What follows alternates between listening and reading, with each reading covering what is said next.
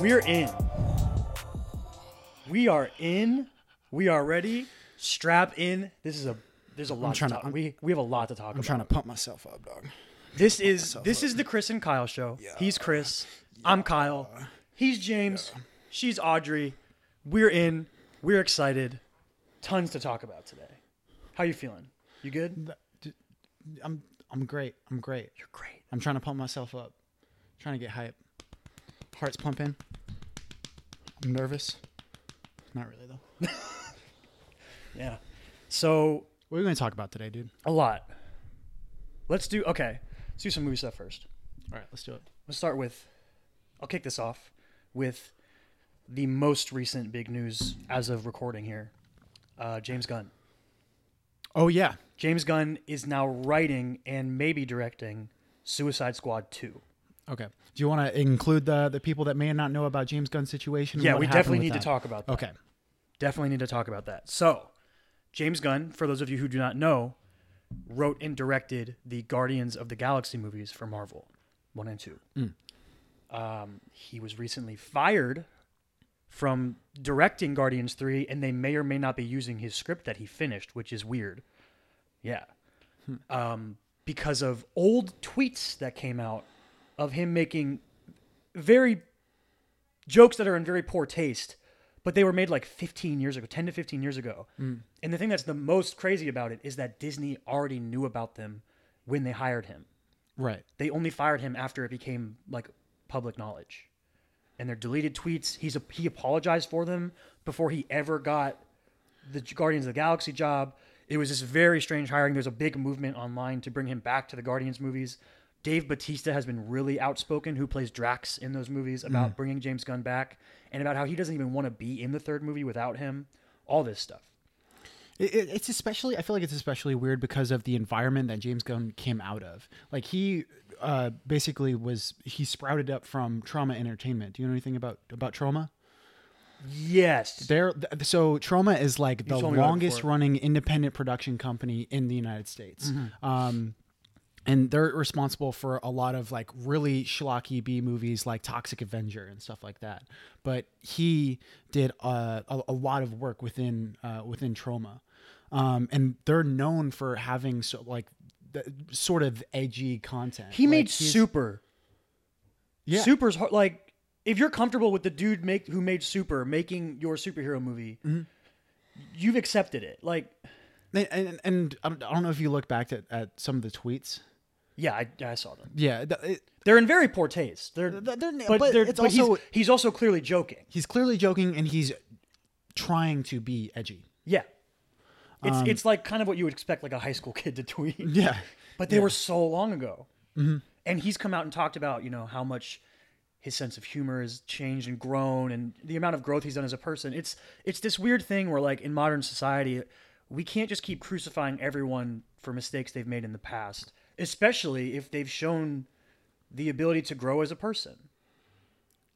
True. I just I mean so and he didn't hurt anybody. the, the the the length of time isn't what gets me. Like if he I mean if it came out that, you know, like he did something that was awful 30 years ago, I don't I don't care. He did something that was awful. Yeah. I don't I don't think that there's like a statute of limitations here that The like level's different though. of what but he did. exactly like i just don't think that if he did it today i don't think that it would be l- like he would get fired He made bad jokes.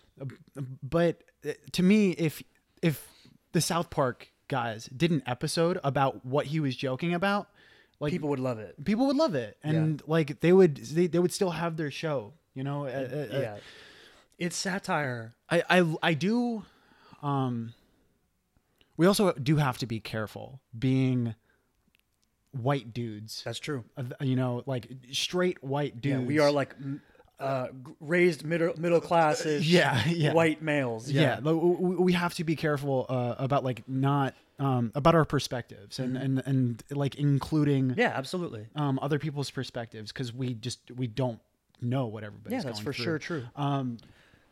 But I also think that there is a problem with. I, I agree with a lot of the uh, the movements that are going on with Hollywood right now, and I think it's overall for the better. Mm-hmm. yeah, you know, and it's I they're think that also they're also big in Hollywood too. Like, s- you know, people will argue with you about equal pay for women and they'll throw all these statistics at you but specifically in hollywood it- there's a huge discrepancy Mm-hmm. in what males and females get paid for leading roles and stuff that's why i think a lot of these issues including things like sexual harassment and sexual assault are so are taken so seriously and publicly by actors is because they're so prominent in their industry Yeah. which is i mean horrible and, and there's One- just there's a lot of scum in Hollywood. Yeah. Uh, th- um, but I also don't. A lot of people are quick to say that you know they are without flaws, which I, I is uh, is just a fucked up thing to do uh, as an individual. Like you should, um, i- if we are all about inclusion, we should be including what is wrong with us as well, because no one is perfect no one's perfect yeah and i just i don't think that there was anything like it was questionable and i understand what what james james gunn's tweets were questionable Mm-hmm. and i think that they are uh, subject for controversy i understand that that they are but i don't think that there was anything morally wrong with it i don't i think it's insane that he got fired yeah I, think it's especially insane, just like I said earlier, because Disney already knew, Yeah. and it had already been something that he addressed publicly and apologized. Like this, it, it was so it was all in the past, and because it came back up, Disney panicked yeah and they fired him, and that created a huge backlash. yeah It's it's all weird, but m- we want to talk about the movie specifically too. Suicide Squad Two, a movie that if you had asked me a week ago, I would say don't even make it. right I- if james gunn was it before wasn't James involved. Mm-hmm. Gunn was attached, I would say don't even make that movie. I didn't. Su- Suicide Squad is. Blech. What are we? Some kind of Suicide Squad? it's it, it- yeah it's not a good movie no um There's things in it that I like. I don't want to. I don't want to act like everything f- about it is negative. Mm-hmm. And it's also very obvious that I don't think David Ayer had as much control over it as he would have liked. I would. It seems like you know what I mean. It seems like DC is having a super hard time getting their ducks in a row to the point where they've given up on Rose and they're just saying make whatever you want. Nothing has to connect. You know, they're making a Joaquin Phoenix Joker movie directed by Todd Phillips and they're going to make a Jared Leto Joker movie because screw it. Let's just make everything. Nothing has to be They've given up on trying to emulate what Marvel has created with a connected universe, and they're just like, let's just because make stuff. th- because they were incapable of sort of mimicking that singular vision that Marvel yeah. has. They didn't have a Feige to that was good at it. Zack Snyder wasn't the right person for the job. Um, Continue.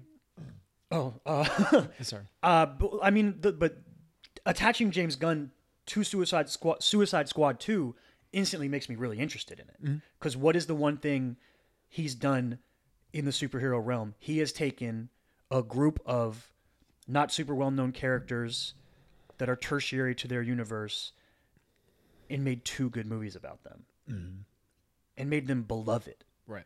No one knew who the Guardians of the Galaxy were five years ago. And he's also very like he's very punkish. Yeah. Which I think is something that like Suicide Squad is trying to achieve. Yeah. And which and like a, a lot of people that I've talked to about Suicide Squad and I've I've heard talk about Suicide Squad is that like it seems like a movie that's trying to be punk, but it's Mm-hmm. like the man trying to like like putting on the the punk's clothing, you know, Yeah. and being like like isn't this cool?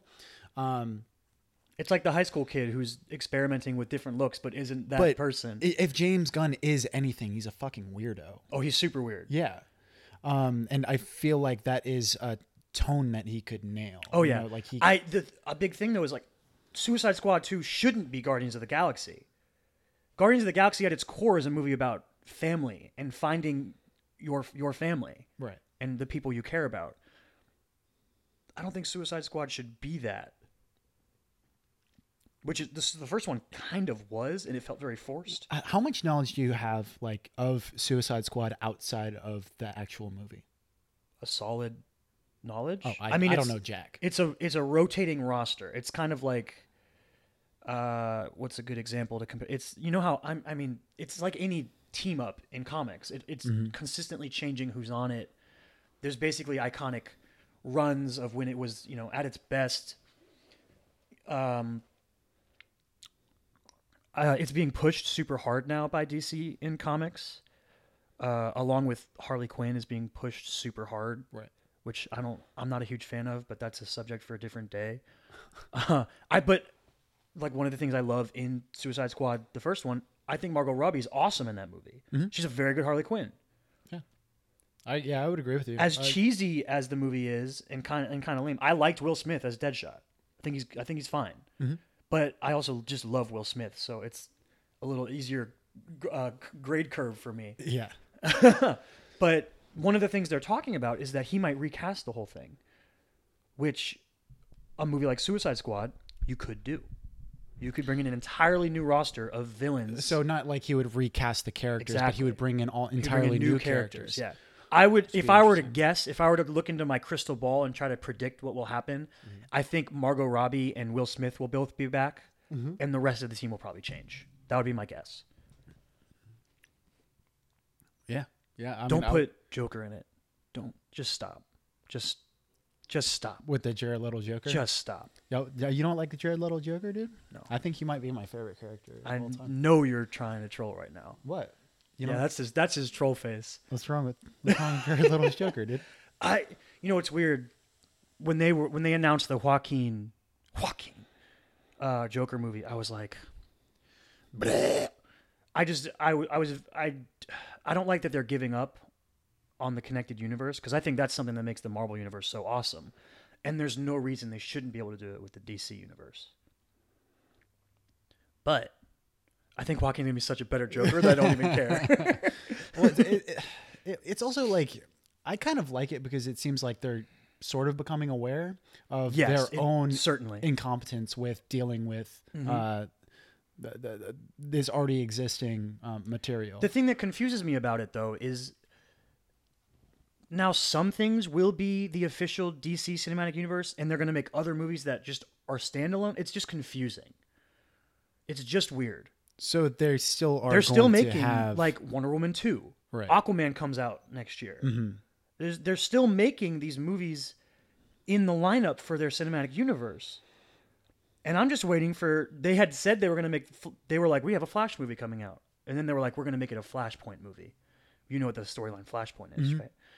When Barry runs back in time and saves his mom and it changes the whole universe. So I was like are they just going to like reboot their own universe by making a Flashpoint movie? Right. Cuz go ahead. Your universe sucks.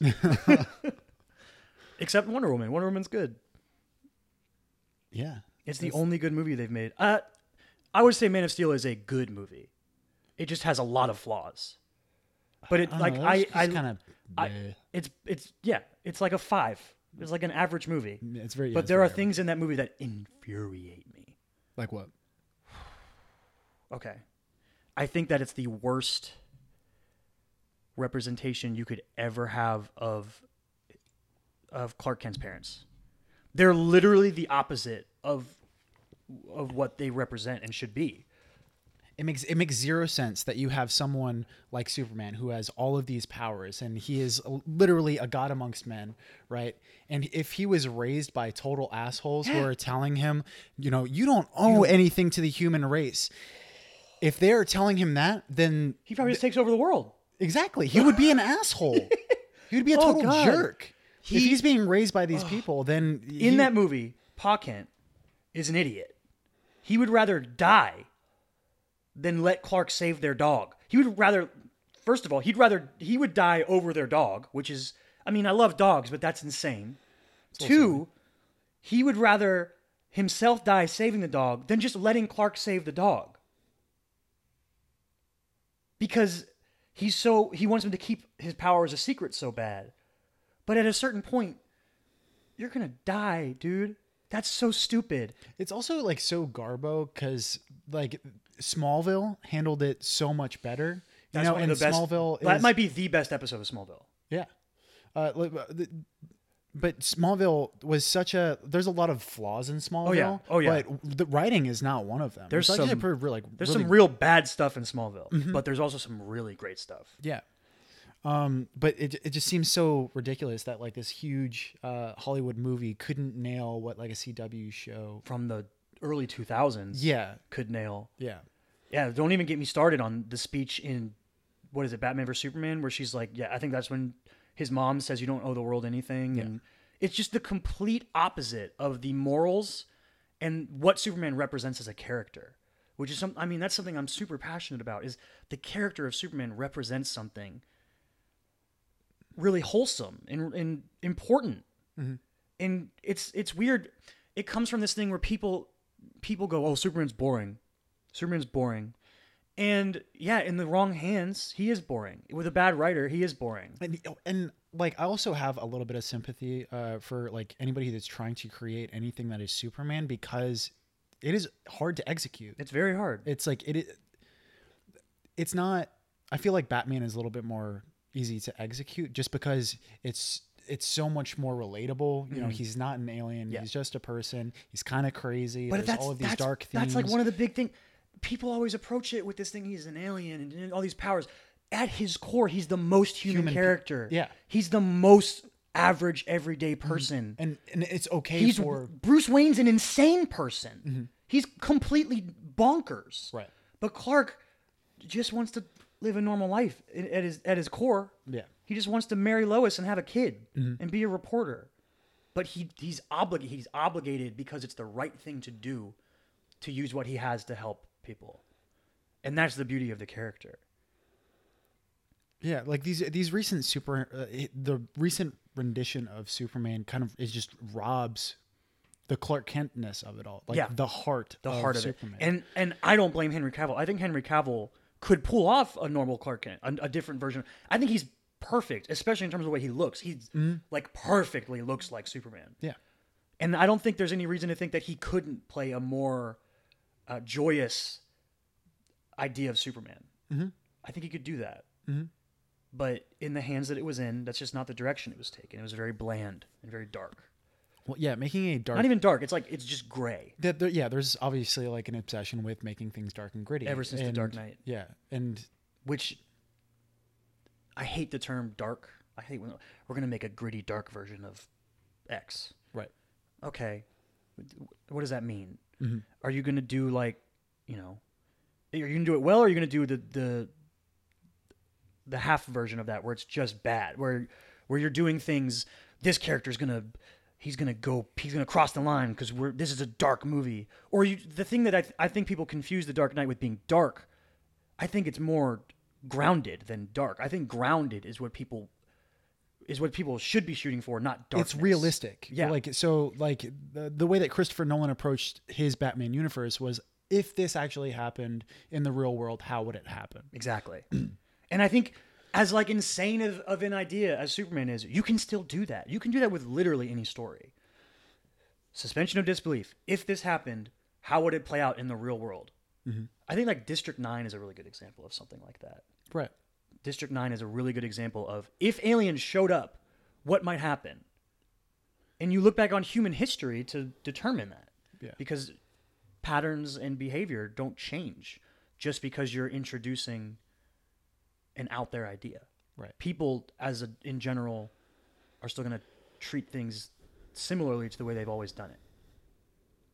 But that was a huge tangent from James Gunn, but I'm very passionate about Superman. but I guess w- what what would you expect out of Suicide Squad 2 with James Gunn in charge? You excited? You Innovation.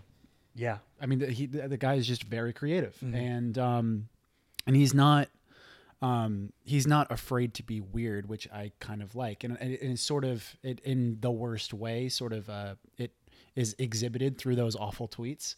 Yeah. Um, you know, because he's literally just trying to be edgy and trying to be out there in order to entertain people, and like that's what he did in a much more refined, uh, in in a much more refined way, Much with- cleaner way. uh, with Guardians of the Galaxy, Yeah. a more, more family friendly, Yeah. friendly way. it's a Marvel. mo- It's a Disney movie. They Yeah. can't. There's lines you can't cross. Yeah. Which that's what I'm going to bring up. I think if if this whole movement of the DC universe of, of being you know, I think if anything he's going to have more control over his own projects than he would have at Marvel.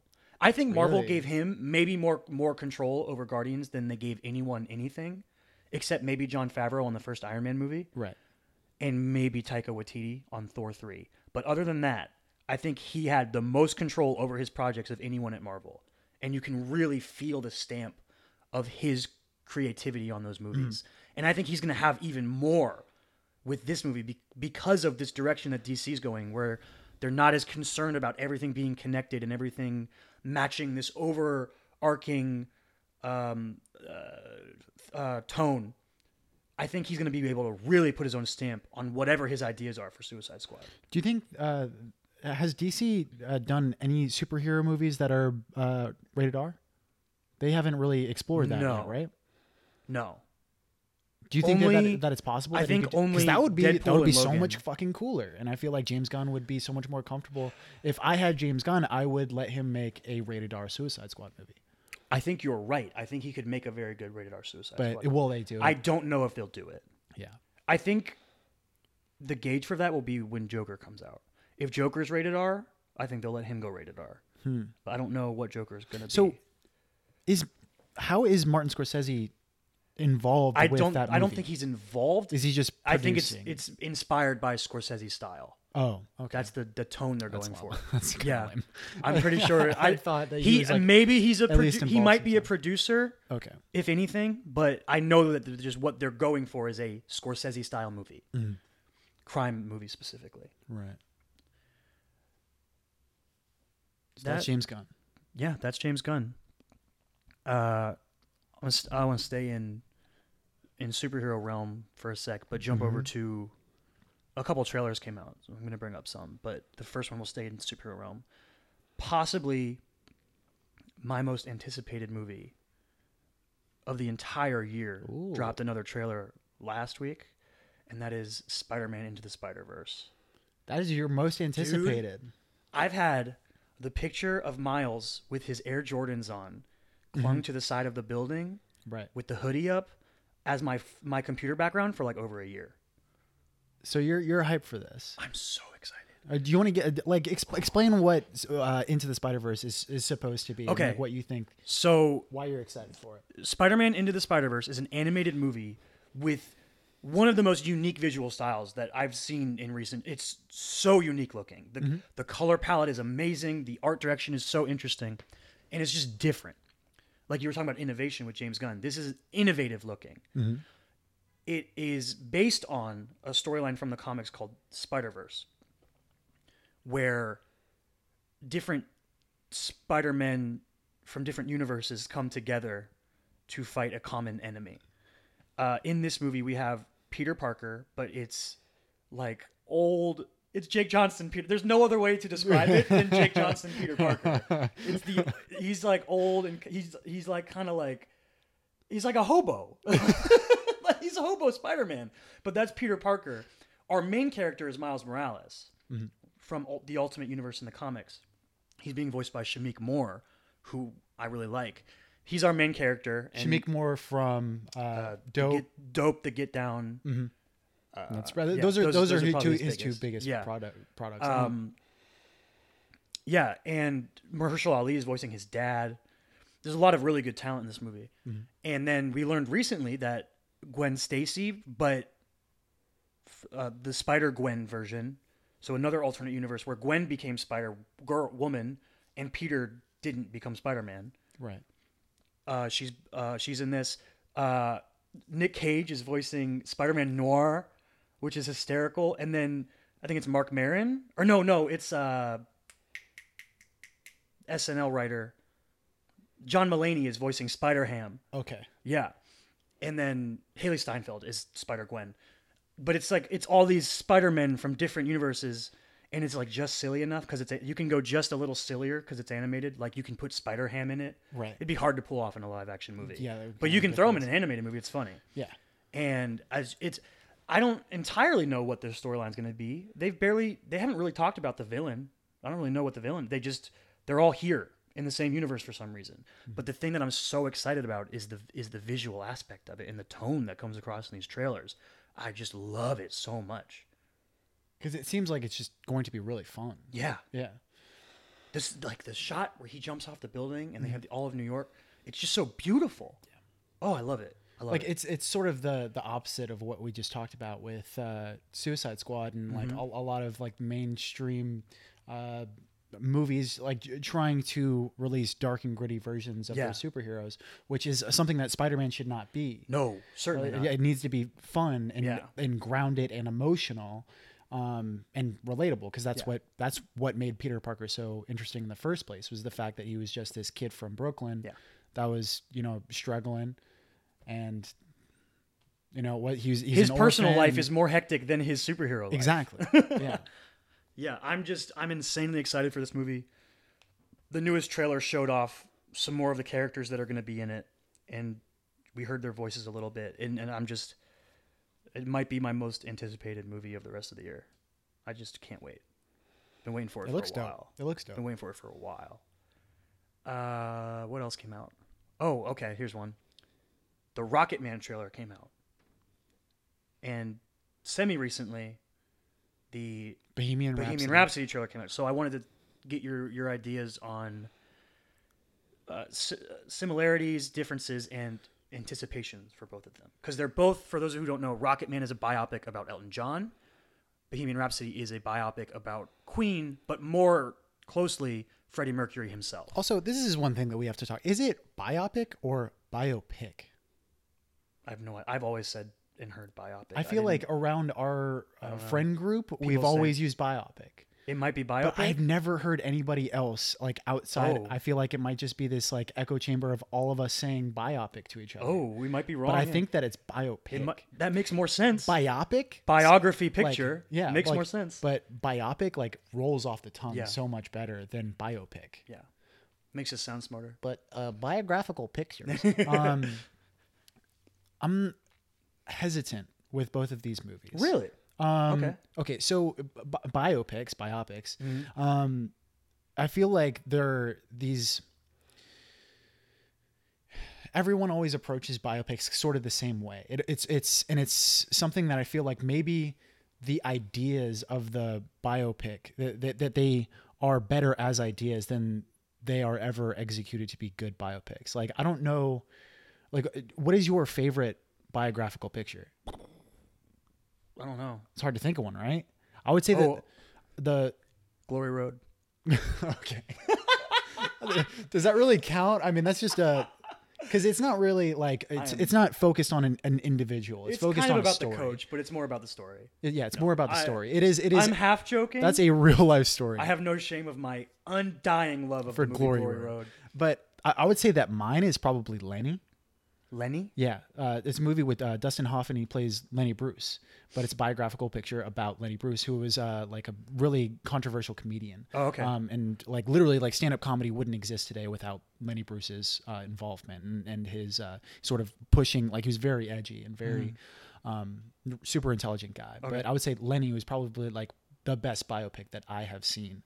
Um, but I feel like every time I hear about a biopic, there's always this cycle of getting sort of hype for it, wanting to um, being like, oh man, this is such a controversial character. Like this is going to be really cool, uh, especially like when they're uh, based on like musicians. Yeah. Right. Notorious was a movie that it, it it seems like every biopic that I see is just like I watch it and it's like that could have been better. Okay. That could have been better. Like it's just it, they kind of fall. Notorious is flat the one always. about Biggie. Yeah. Um, uh, apparently the the Tupac biopic that I didn't see fell flat. A lot of people Yeah. didn't like that. Um, That dude looked a lot like Tupac, though. y- oh yeah, He looked for- just like for Tupac. sure, for sure. Um, yeah. So I'm. so I you're am more sensitive. hesitant because of the Just- just overall movement of the genre than anything else. Uh, uh, ju- just because like of yeah b- uh, because of uh th- there's no precedent f- uh, for like me to really okay. um That's interesting. I'm with you where when when a biopic or biopic, whatever, is announced, the first thing you attach to is the subject of it, and does that excite you? So for me, Freddie Mercury and Elton John both seem like super interesting people to learn more about, to watch that happen on screen. Now, how much, how big of a fan are you of th- their respective? I probably like Music. no more Queen than I know Elton John, yeah, but I'm not huge and I you know I everyone knows the generic Queen songs, and then I probably like go down like one more level. You know what I mean? like you. there's know like the less? songs that everyone no, there's the songs that everyone knows, and then if you dive one level deeper, Oh, okay. that's so you where like, I like would be yeah, with like I Queen. know a little bit. but I'd more. probably be on that first level with Elton John. like like. Do you know like Radio Gaga? No, well I don't know. Another thing with me is if you played it, I'd be like, oh yeah, I know this song. I just don't know what it's called. Oh, this This is not gonna work. That was, I mean, that was a perfect rendition. I don't Yeah, really- okay. Okay. Uh, no, but that's actually where Lady Gaga got her name from. Oh okay. Yeah. Cool. Um, I'm a. I, I wouldn't say that I am a. Uh, I'm an uber fan of of both of them. Mm-hmm. Like I, I do really love their music, but I always like forget like little things Yeah. about uh like their respective backstories and lives and stuff. Like the guy that wrote all of Elton John's That's songs. that's that's something I really want to see on screen. Jamie Bell's playing him. I already forgot his name. We looked it up right before we started this. Bernie Taupin. There we go. Bernie Bernie Taupin. Taupin. He's and he's like a fucking musical genius. Yeah. and he basically the story is deserves a lot that of Elton respect. John like auditioned for some sort of role or to be a singer for something, and they basically said, "Do you have any of your own music?" And he Mm. was like, "No." They said, "Use this. This guy wrote it, but he doesn't sing. He sang it. He loved it so much that he called and found that dude and said, "Listen, I'm Elton John. I don't write music, but I sing. Can you write music for me?" And they never looked back. Mm-hmm. That's like the general story. I'm sure there's much more detail to it, and Mm-hmm. we'll probably see it happen in this movie. But what one of the things that I want to talk about with, with these two movies specifically is the leads. I think they're both great. I think Rami Malik, who's playing Freddie Mercury, and Taron Egerton, who's playing Elton John, are both really good young actors. And I especially am a huge fan of Taron Egerton. Okay, yeah. Uh, d- how much do you know about what's uh, Remy Malik? Yeah, I've never seen Mr. Robot. I've never. I don't think I've seen him in anything. Uh, I know I've seen him in something. I just can't remember what it, he was. It was like a minor role. I've never seen Mr. Robot, but every everyone says he's great in it, and he looks like he's going to be very good as Freddie Mercury from the trailers. Um, the thing that separates them for me, very specifically, I don't know if you noticed this when you watched either trailer. Taron Egerton is singing all the music. Rami Malik is not. They're using just the Queen, Freddie Mercury's voice. They're using Taron Egerton's voice for the Rocket Man movie, which I think is super interesting. I knew going into uh, watching that trailer that Taron Egerton was going to do that, Mm-hmm. um, and I'm not sure if it was because I knew, but I felt like there was there's clearly like a discernible difference between Oh, Taron yeah, Egerton. he's not Elton John. I understand that he's not Elton John, but like, um, he's he's a damn good singer though. Hmm? He's a really good singer. Yeah, yeah, and it, it depends on the context of the movie. Am, am I going to be able to sink into it? I'm I'm not sure. I, I know in the trailer I was like, okay, like this is there is a difference here, um, and I, it is really interesting how uh, people kind of approach that from a creative point of view.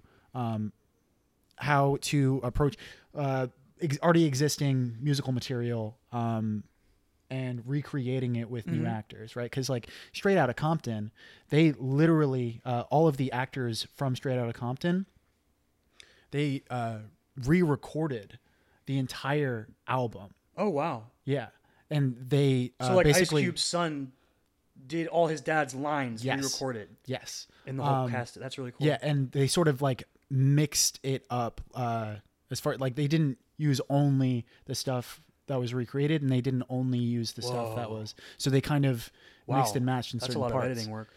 Y- Yeah. Um, but but it is like super interesting, and I'm not Yeah. sure uh, like how they're approaching either of these movies. I know that Taron Egerton's doing uh, Yeah. his singing, but There's Yeah. some I am for sure interested in both of these movies yes, certainly. but I'm also tentative. Uh, I'm more tentative with Bohemian Rhapsody because I've heard that they're kind of they're not digging into um, Freddie Mercury as much as they should. That they're kind of I've heard that they're making it more of a puff piece than Oh, that's kind of a bummer.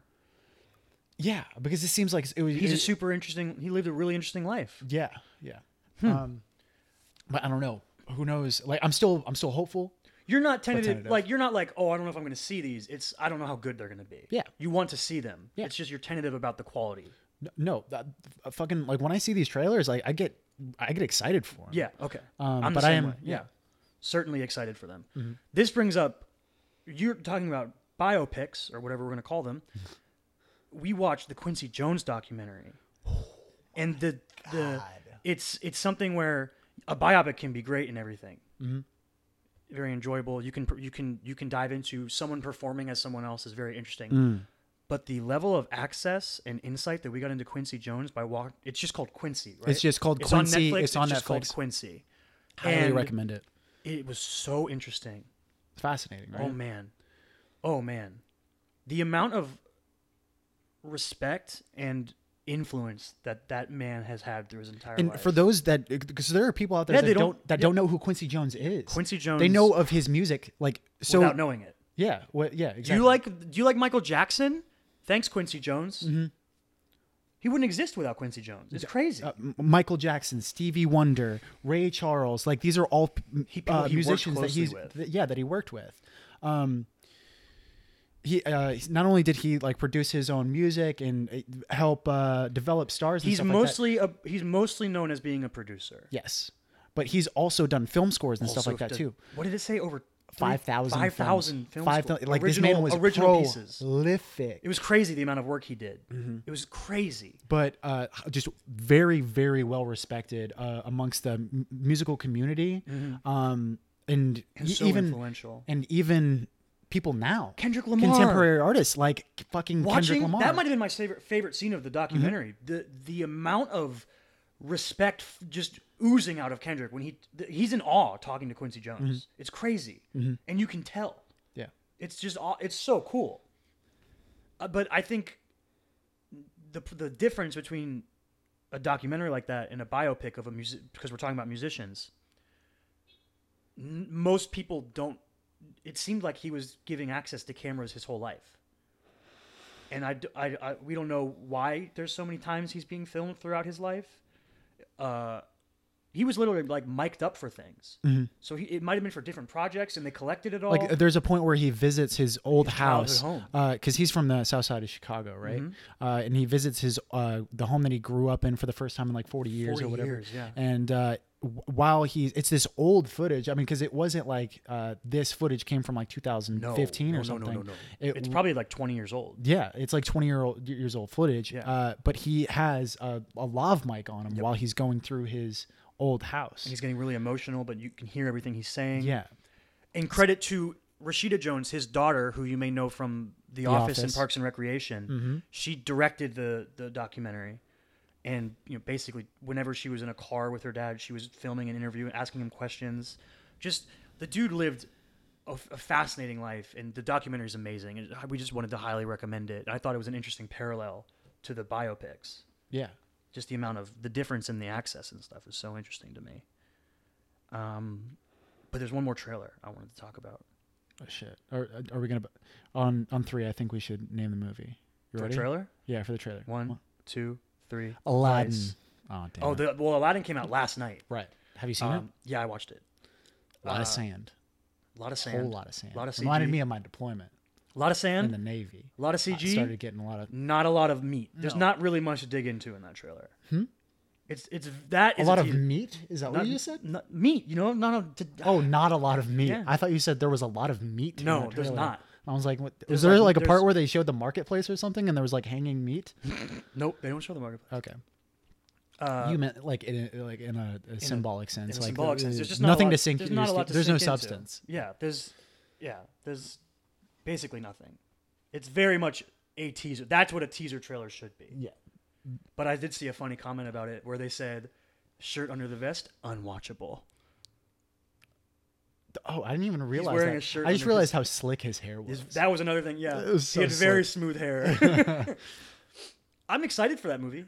Uh, Mm-hmm. I I'm not one of these people who when they hear that Disney's making a live action version of a movie that I get angry about it. I'm like, "No, cool. I'll I'm, I'm interested. Mm-hmm. I think that it's very. I think their dir- their choices of directors are interesting. Like Guy Ritchie's directing this movie. Mm-hmm. They're, they. I think that I love the fact that they're doing these world scouring searches for the leads. I, I don't think I don't know who this dude playing Aladdin is. Right.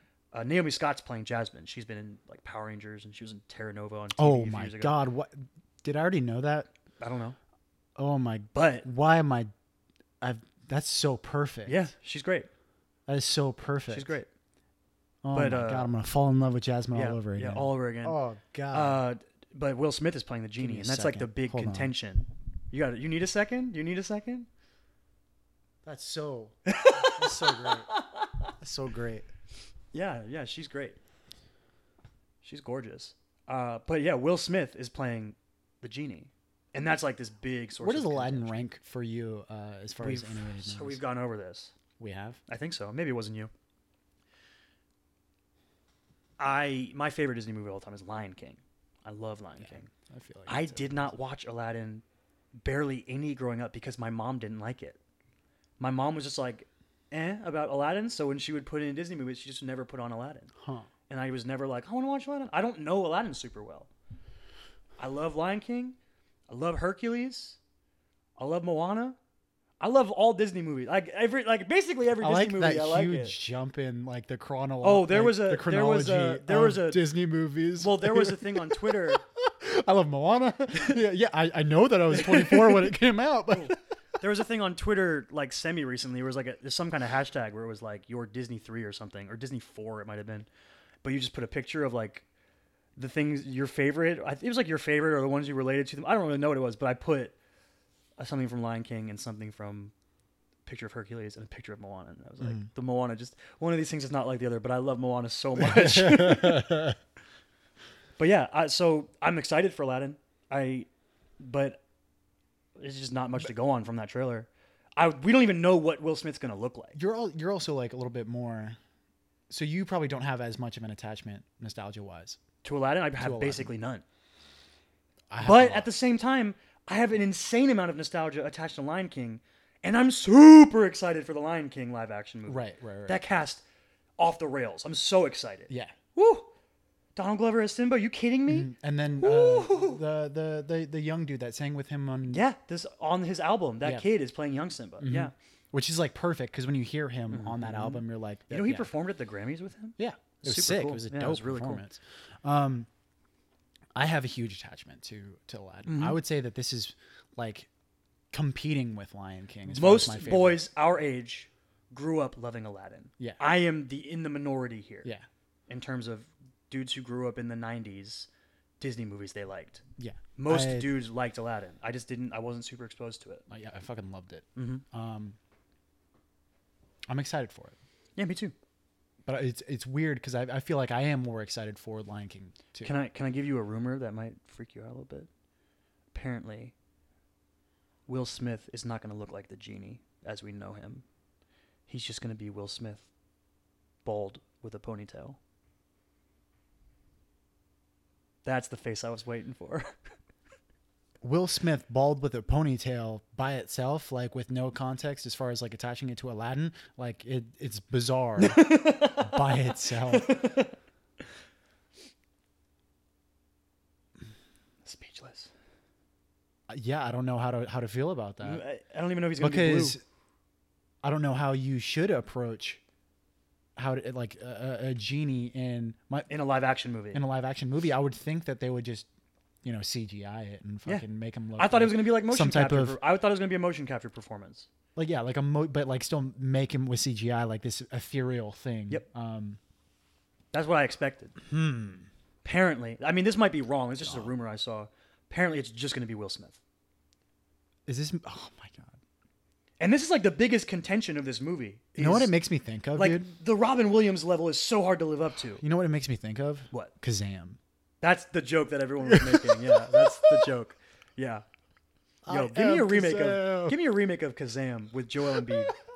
Dude, how many people do you think don't know what Shazam is or Kazam is? A lot, probably. I barely know what it is. I just know Shaq plays a Do you, genie. have, did you you never actually saw it? no, I just know Okay. Shaq plays a genie. Yeah, that's it's it's, that's horrible. literally all it is. is Shaq plays a genie. You don't have to like explain anything There's nothing else, else, with to that get movie. into with it. Shaq, Shaq plays a genie. plays a genie. Um, yeah, but I'm more for sure more hype for Lion King. the live Well, action. Jungle Book was so good, and it's going to be the same, you know, technology and process as, as Jungle Book and was. and John Favreau is still uh, involved with it, right? He's the one that's directing Lion King. Am I wrong? I'll find out. Do do do. But yeah, Uh, just bu- but as far as cast, while you look that up, uh, Mahershala Ali, right? Uh, Donald Glover's playing mm-hmm, Simba. Simba, at least. Uh, Dude, young- Seth older Rogen is Simba. playing Pumbaa. Oh, How yeah. perfect is that? Um, fuck. Uh, The who's only that- thing I'm sad about is that Who's the they guy are from not- The Daily Show that uh, does? John Oliver is playing John Oliver is Zazu. playing Zazu. The only thing I'm sad about is that they're not bringing back Nathan Lane to play Timon. Billy Eichner's playing Timon, which I like Billy Eichner. His uh, he's got the bit, his bits, the yelling bit. He's a funny guy, Yeah. but Nathan Lane is so legendary as Timon. Mm-hmm. It's just so good. Uh, directed by yeah, John Favreau. You're right. And and they are bringing Beyonce, back, dude. Beyonce. And oh shit. And they are bringing back James Earl Jones. Yes, right? he's the only returning cast member. Hmm. She would tell Edgy Four is playing Scar. Oh my god. Oh my god. shit. That movie's gonna be awesome. yeah, it's gonna be sick. I'm way more excited for Lion King than Aladdin, but I am excited for Aladdin. I think it's gonna be cool. Yeah, they're uh, they're talking they're casting uh, Little Mermaid right now. There's the rumor that Zendaya is gonna play the Little Mermaid. Um, I don't know if that's real or not, or if they're if they've moved any further with that. But they just finished the casting, or they just released the recently the first image for the Mulan movie. Uh, there's a bu- there's a bunch of Yeah. live action Disney. I'm excited for all of them though. I I think it's cool. I don't. I'm not on that side of people that are like, it's just a cash grab. It's Well, I do. I d- so when I hear about these movies coming out, I do like understand like the, like I get like a little bit of a guttural reaction that's just like, what? Like like uh, get like it at like all. like why are you? Why are- like oh okay you're just e- e- everything is just going to be a remake of already existing material you know and I I- I do appreciate when original movies come out um yeah, for sure. I, I don't I don't think being excited for one makes you the antithesis of the other. I don't think loving original movies coming out means you can't love a remake of a Disney movie. Mm-hmm. Or a re a rehash of a Disney. but, the- but I do find like like the so, so that the, the reaction of this- the the distaste for all of these live action remakes. Um, I I can relate to it too, even though I do like the fucking remake of uh th- Beauty and the Beast. Mhm. I loved it. It that's li- like, that's it- like the most that's the closest to the original too. yeah. Yeah. Jungle Book was different than Jungle Book, and Maleficent was way different than Sleeping Beauty. That's not as much of a remake and more of a offshoot. Offshoot, yeah. yeah. Um, Cinderella. as Cinderella well. was very close. Yeah, Yeah. Well, Uh, Lily well, James- there, there was Lily like, there James was some good in weird that there was movie. some weird stuff in there. um, Yeah. but I, I do enjoy them, you know, and Mm-hmm. they are well done movies. I don't I don't think that any of them are really bad movies, and I think that people mentioned- do. Sorry, I didn't want to interrupt your thought, but Go you, ahead. just- you mentioned uh, uh, Beauty and the Beast. Did were you bothered by Emma Watson singing in that movie? No. not one no. bit. No, I was not one. People, I see comments about that movie everywhere. Just people go, oh, "If only they could have gotten someone better than Emma Watson." It was so obvious that she was auto tuned, and it's like everyone in a musical is always auto tuned except for Les Mis. I people I I think people are sort of addicted to their own cynicism. Oh, f- sure, sure. Oh, yeah. I think more than ever, we li- this is something that really bothers me about just talking about the kind of stuff that we're talking about. Mm-hmm. Is we live in a time where it seems like you either have to love or hate something. There's no middle ground. Mm-hmm. Things can't have good and bad in them anymore. It's so weird.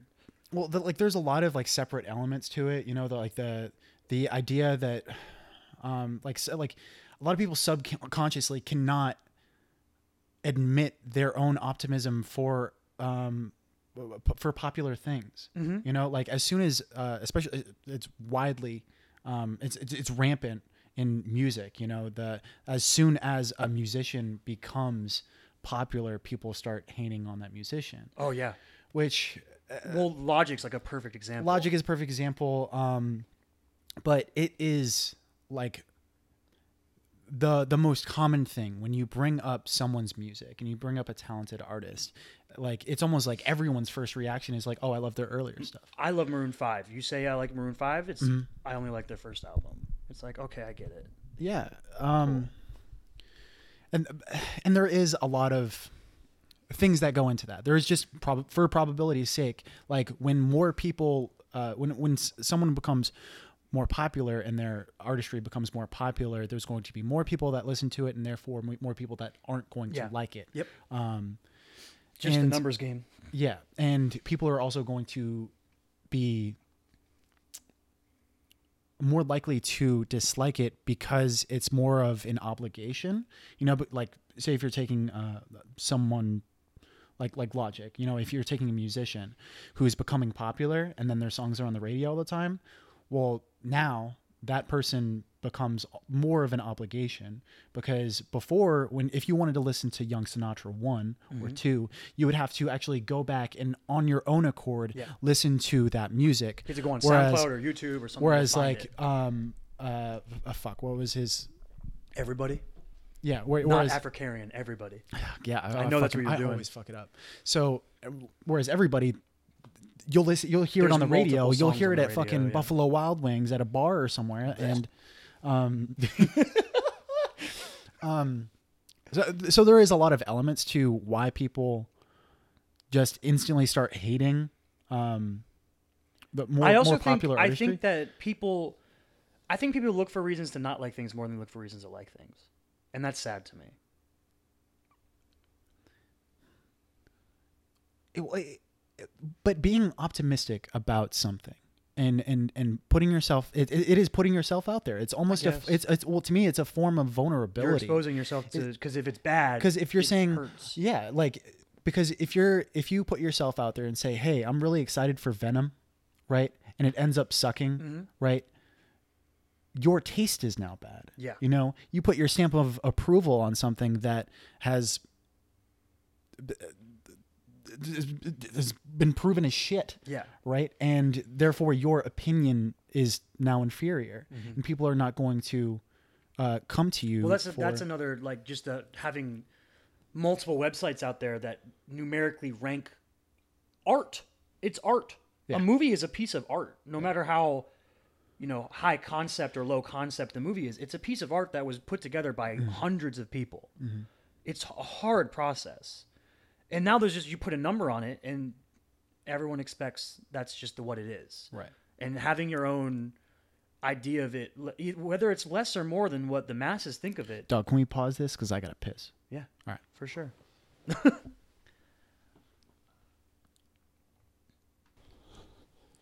we back and we back and we back. Oh, we back. Sorry, guys. I have like the smallest bladder known to man. Oh, great. It's almost as small as my hands are. I got these Uh, tiny little Big Mac hands, dude. Tiny little Big Mac hands. Well, you know, you know that Big Mac commercial where the guy has the tiny hands and he can't Oh, yeah, go. yeah, yeah. Is it just Big your Mac or hands is in Oh. real- it like Whopper? I don't know. I forgot. I don't know. Uh, did, did we did we finish talking about Aladdin? Oh, uh, We- Aladdin. we- I think we we we leapt somewhere different. I I don't really want to talk about Aladdin anymore. I, just, I want to talk about this relationship between uh, like the audience and artistry and p- and it being popular and stuff. So, yeah, like- yeah, okay, okay. So yeah, uh, that's where we were. That's right. yeah, so uh, yeah, that, an, another thing that it like is just a, a common pattern that happens with uh, any kind of artist and especially musicians is that like their early work is uh it, it, it exists in a, a a time where like they aren't popular you know and You have your therefore whole they're life to more- work on your first album. true but it, but it, it comes from a different place Yeah, certainly. Especially when you th- talk about like a, a hip hop artist. yeah Because often they come from these these hard backgrounds, and that's poured into their 1st Mm-hmm. work. Yeah. And yeah, and it's it's just it's so much more grounded and it like it becomes it comes from so much more of a real place. Whereas like, you know, if Eminem comes out with an album now, how how grounded is it? You know? Like Kamikaze like how did pretty well, but I didn't listen. to it. Kamikaze yeah, Kamikaze is is good, but listen it's to good Mm-hmm. for specific reasons. You know, it's not Well, it's also Eminem, so you know it's going to be technically proficient. Mm-hmm. Anything that he makes is going to be wrapped well, mm-hmm. um, despite whatever he's rapping about. but uh yeah, n- so let's let's talk about Young Sinatra 4. Logic's Um, newest. I don't even know what to call them. They're all it, mixtape. I don't know. Yeah. It's- I don't know. I I like it. Yeah, I liked it a lot. It's I not. really enjoyed it's it. weird because it, it kind of it's not really. Is it book ended or is it just the beginning that sort of includes what was in? Oh, Kai and and uh, the characters from yes, uh, the Incredible True Story. It's just the Mm-hmm. beginning. It's the end of everybody leads into the beginning of Young Sinatra Four. right. Basically, Logic tricked us. Uh, yeah. fuck he made that. us. He made us think it was going to be his last album. fuck and then he, that. he was like, "No, it's just the last." It's his Young fourth. Sinatra." It's fourth album. His last. His last one. It's oh no, just I was the just la- talking about the young. the I- Young Sinatra collection. Oh. That was like for me. I was like, that's fucking jumping the shark. Fuck you, dude. Like that. It kind of annoyed me. Is it jumping the shark though? If you like the album, that kind of goes against jumping the shark. Uh, it's just kind of a bump. You're like, all right, I get it. Uh, yeah, okay. It's like It- Iron Man three. it annoyed we were me. ta- like Iron Man three. It's like you got me. Congratulations. Oh, yeah, but I kind of like I, I I like them doing it in Iron Man three, but I also don't have an attachment towards uh like like. Well, no, I'm talking about how the- the trailers- expected this to be his last album. Oh, you. know, and- oh, wait, wait, wait. You thought this was the last album. yeah. Oh no, bruh. No, that wasn't the presentation. huh? That was this was this is that's why I said mixtape. This is specifically not part, his albums. Right. This He is has three albums. But yeah, but like I, I thought I was like, okay, so this is going to be the last thing No, that no, he no, no, produces. no, no, no. But it's not. Because since he made everybody, he also came out with Bobby Tarantino too. yeah. It's he, he- Well, I but I knew that that was going to be a mixtape from the get. Yeah. No, And this so was a I mixtape. thought that, that like maybe Oh, no, you maybe were- he Mm-hmm. was going full circle, and this was the like you know with him naming it Young Sinatra Four that he was like going tapping into his roots again, and uh, yeah, he was uh, shooting for that. yeah. but he was it was. but it's you for were sure not his. It's misinformed. obviously not Yeah. his last album. Yeah, there's. I think. Uh, I think like the album specifically. I think, uh, like the first half of it is like it's pretty good. It's you know, basic logic music. But there's a couple songs in the second half that I really loved. Mm-hmm. I love the the hundred hundred miles and running when he goes off the rails. And that's with Wale, right? yeah, and he goes like quadruple that- time with that rhythm that he's rapping at. It's Yeah, crazy. yeah, it's super fast. And the the song Young Sinatra Four I think is really Mm-hmm. good. Specifically, those two I really enjoyed. Yeah, yeah, I, I, I like all those. Um, it is so. I have this weird relationship with Logic's music because I like I found out about Logic from this old YouTube video. I was watching like some type of uh, music video. I think it might have been like a BET cipher or something like that. And somebody posted in the comment um, they, they named like 10 up and coming artists that were really good that you should listen to. And like to this day, uh, like I've been listening to, I think like half of those artists that were on that list. So whoever made that comment, Oh, Good thank work. you very much. Good work. but Logic was on there. I, I think um, Isaiah Rashad and Jalen Santoy were on there. Um, fuck, who else was? But anyways, like so I looked into Logic and this was before Under Pressure Yeah. even came out, before his main I remember studio you album showing came out. me what's the what's the music video with Gumby in the car?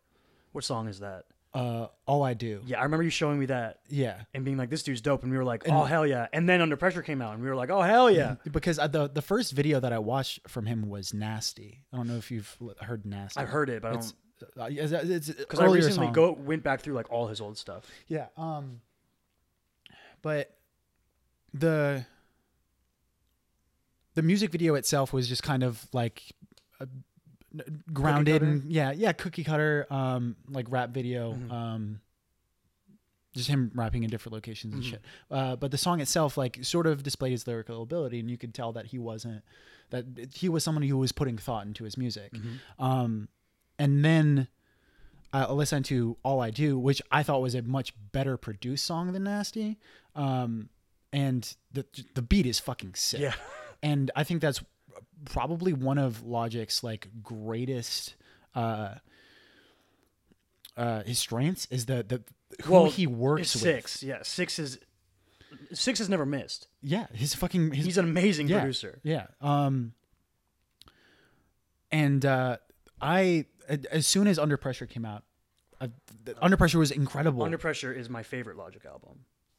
I think you might like the Incredible True Story the most. Yeah. I also love the Incredible True Story, but Under Pressure is my Incredible True favorite. Story, which uh, shorthand is tits, Yeah, because the Incredible True Story is, is uh, th- th- an acronym for it is tits. Um, so if we do talk about tits from, yeah. um, unless there's another, I don't know. We might be talking We about might logic. talk- Who knows? but yeah, t- tits is for sure my favorite um, Logic album because I feel like it is the most creative. so here's here's something I'll ask you. Specifically in that vein, we both love the creativity and Hmm. the sort of how different uh, the incredible true story is. A lot of people point to that as like the beginning of logic being corny, and Hmm. that being the main reason people don't like logic. but Oh, like because it, it it comes i can understand people thinking that it sort of comes off as a gimmick that like this uh i feel like that's why people say that it's it's cheesy why his certain stuff is cheesy. Everybody is certainly cheesier. Th- like a he'll do stuff in everybody like uh he'll he'll have ad libs like who can relate woo that's cheesy as fuck um He Yeah, also it's- does. oh, it's corny. He spends a lot more time just talking over a beat on everybody. Mhm. He just talks, Mhm. which he does again on Young Sinatra Four, but he does it on the in the it, it's it's like where it fits. It's in the last song, Mm-hmm. and it's you know it's his his like thanking everyone for who've been there for him and all this kind of stuff. It comes across much better to me than it comes across on everybody. yeah because in everybody it's like smack dab in He- the middle And he, well, he does it multiple times, and he basically keeps talking about the same thing. Mhm. It's like we get it. I love you, Bobby, but we get it.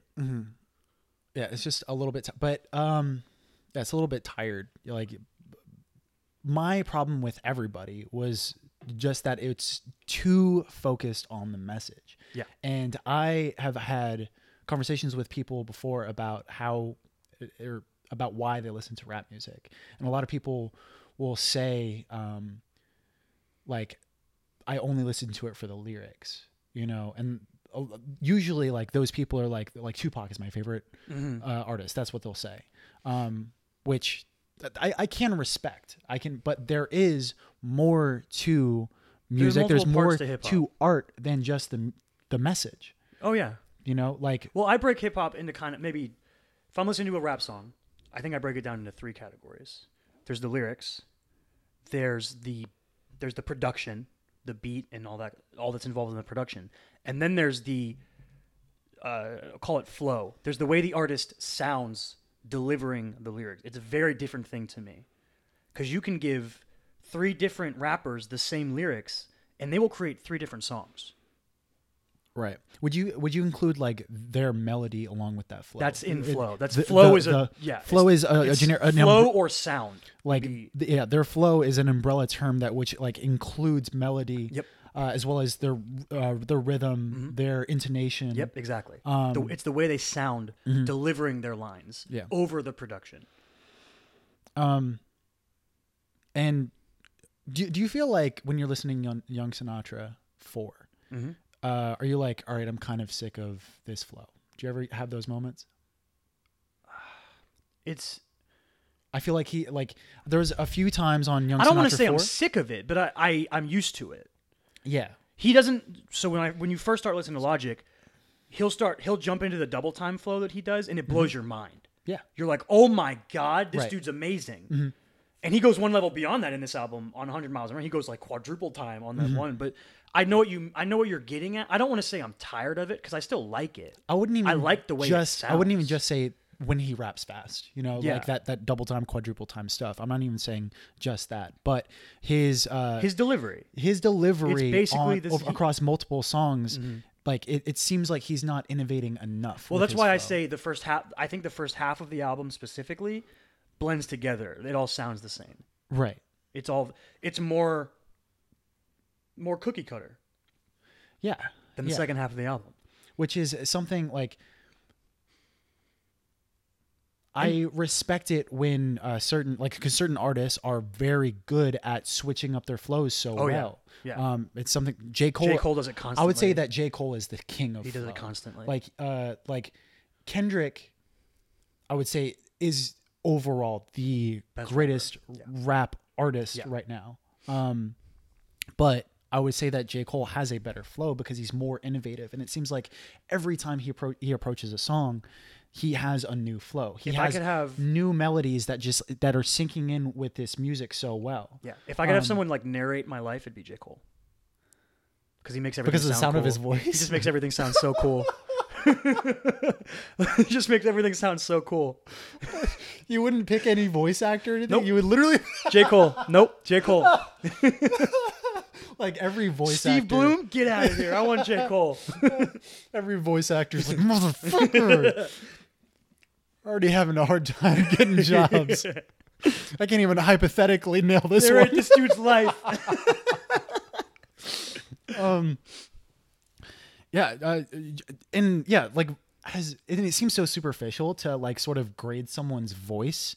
Um, on but it, But you're a musician. Your voice is your exactly, instrument. Your voice yeah, is your, yeah, instrument. your voice is your instrument, and some people just don't like the sound of a harpsichord. You know, like Uh, some people just don't like the sound of Chance the Rapper. Yeah, I, I was gonna I was gonna bring that up. I mean, it, some people it and I I can't really I can't judge you for not liking no, the if sound of you don't like someone's it, you don't voice. like it. Yeah, Yeah, if, it's- if it just doesn't phonetically uh, resonate with you, then it I just don't doesn't. like the sound of Future. Oh, you don't? No, Huh? I don't like Future music. That's what I call it. Future music. Music from the future, made by Future. Yeah.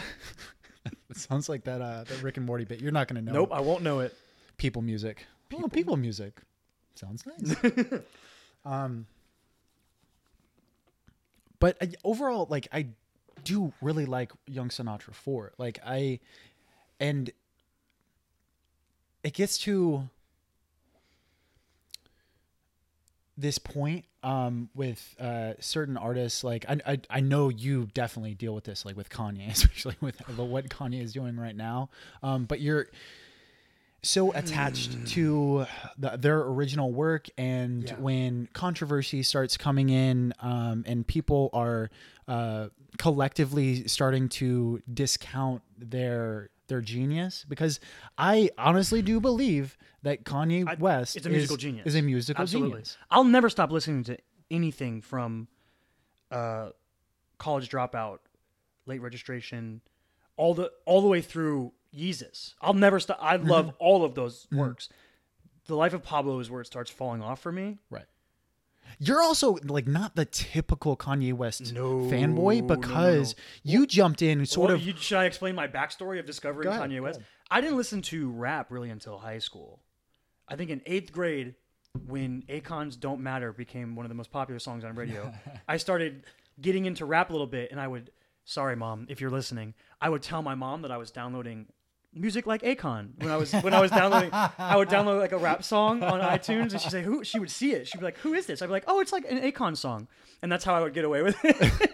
Which I probably she probably knew that's not what was happening. She's smart, but I, I, I remember uh like because I w- listened to rap music way Yeah. earlier on um th- than you did, Mm-hmm. but because of like my th- just how I grew up Yeah. because I went to a predominantly black school. in elementary school. Yeah, in elementary school. Um, You were like one of the only white kids at your school, yeah, right? but uh, like so like at school I was listening to like rap and R and Mm-hmm. B, but then when I went home, like my parents were listening to country. Yeah. And uh like they were they would listen to like Motown, like my mom would be into that. Uh, my love dad was Mo- I into it love too. Motown. And my my dad was listening to like classic rock, ACDC. so like my yeah like my parents lis- my my mom likes more of- she likes like pop from like the 80s and stuff but like my parents when they're together like, they listen to country music almost predominantly but my dad will also play things like James Taylor and, and Jimmy Buffett growing up that was kind of stuff that I would listen to growing up Yeah. but I so when we got into high school 808s and Heartbreak came out Mhm.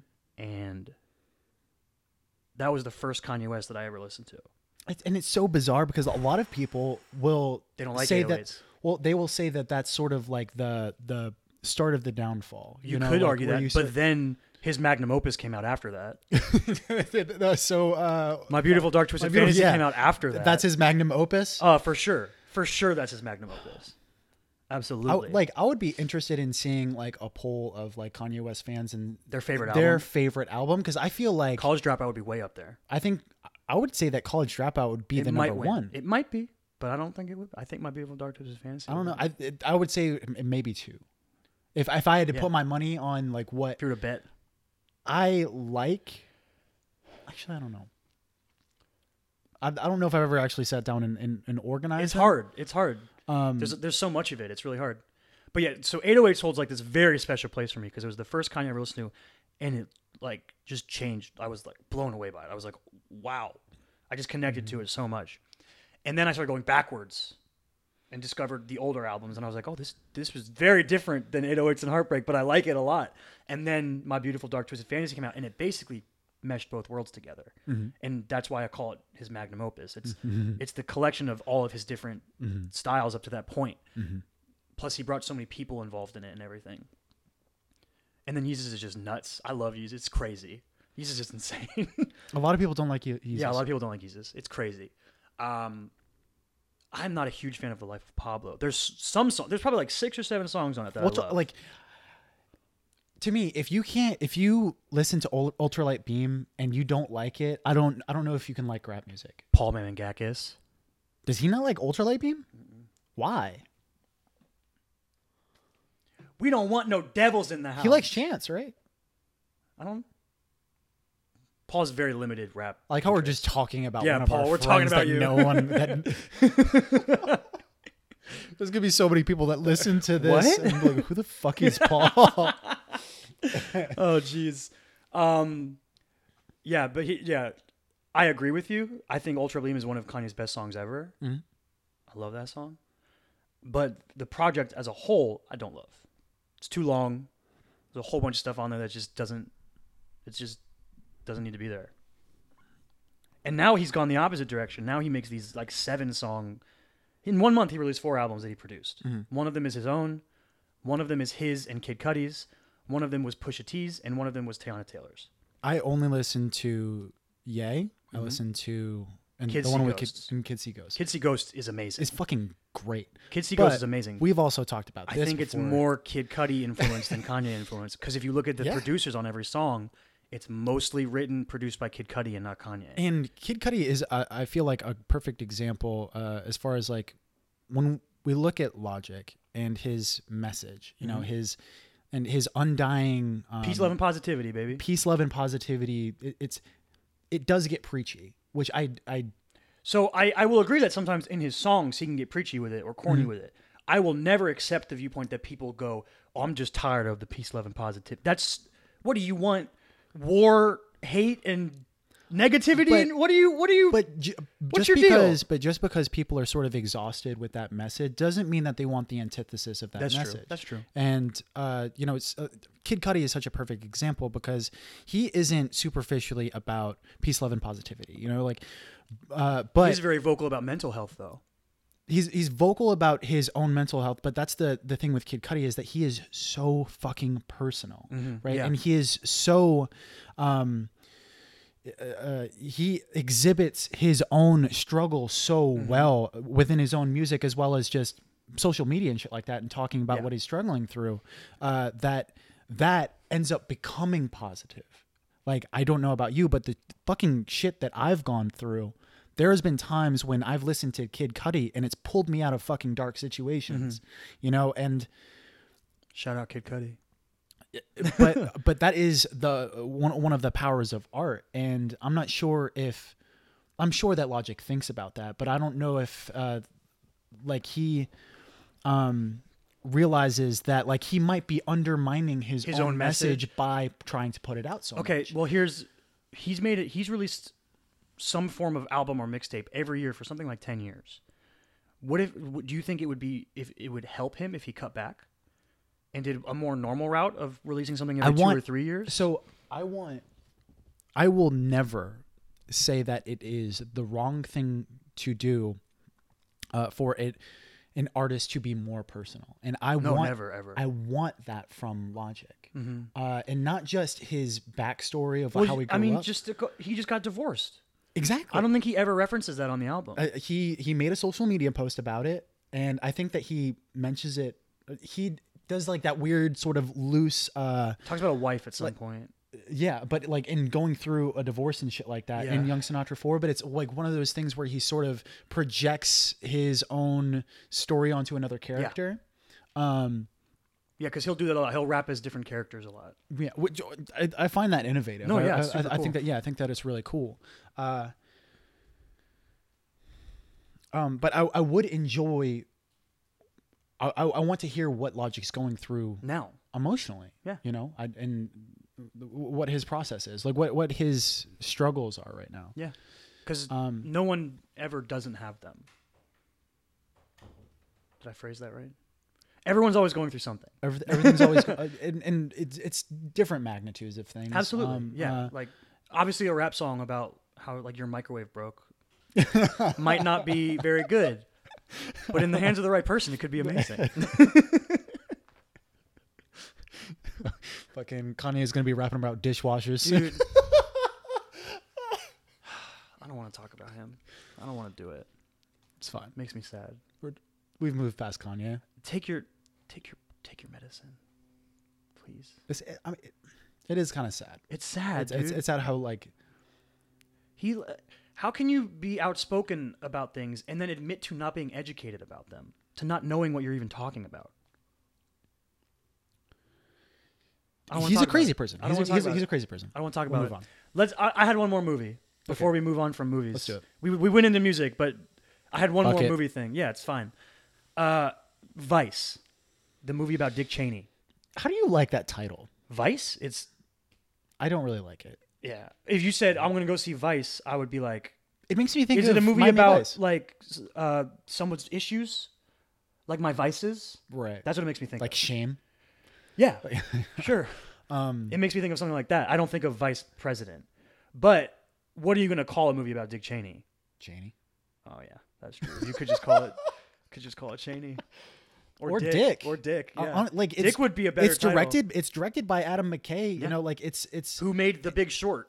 This dude is not going to pull any punches. you you have you've seen uh, The Big Short. yeah, Okay. Big Short's very good. Great performances. Yeah, and it, it it's something that deals with a lot of huge issues that are Mm-hmm. hard to grasp, and it, it approaches it from like sort of like a, a ground level point Mm-hmm. of view. Like you have Margot Robbie in a tub trying to explain to you like Yeah. like, like these really complex Yeah. uh, uh, economic issues. Yeah.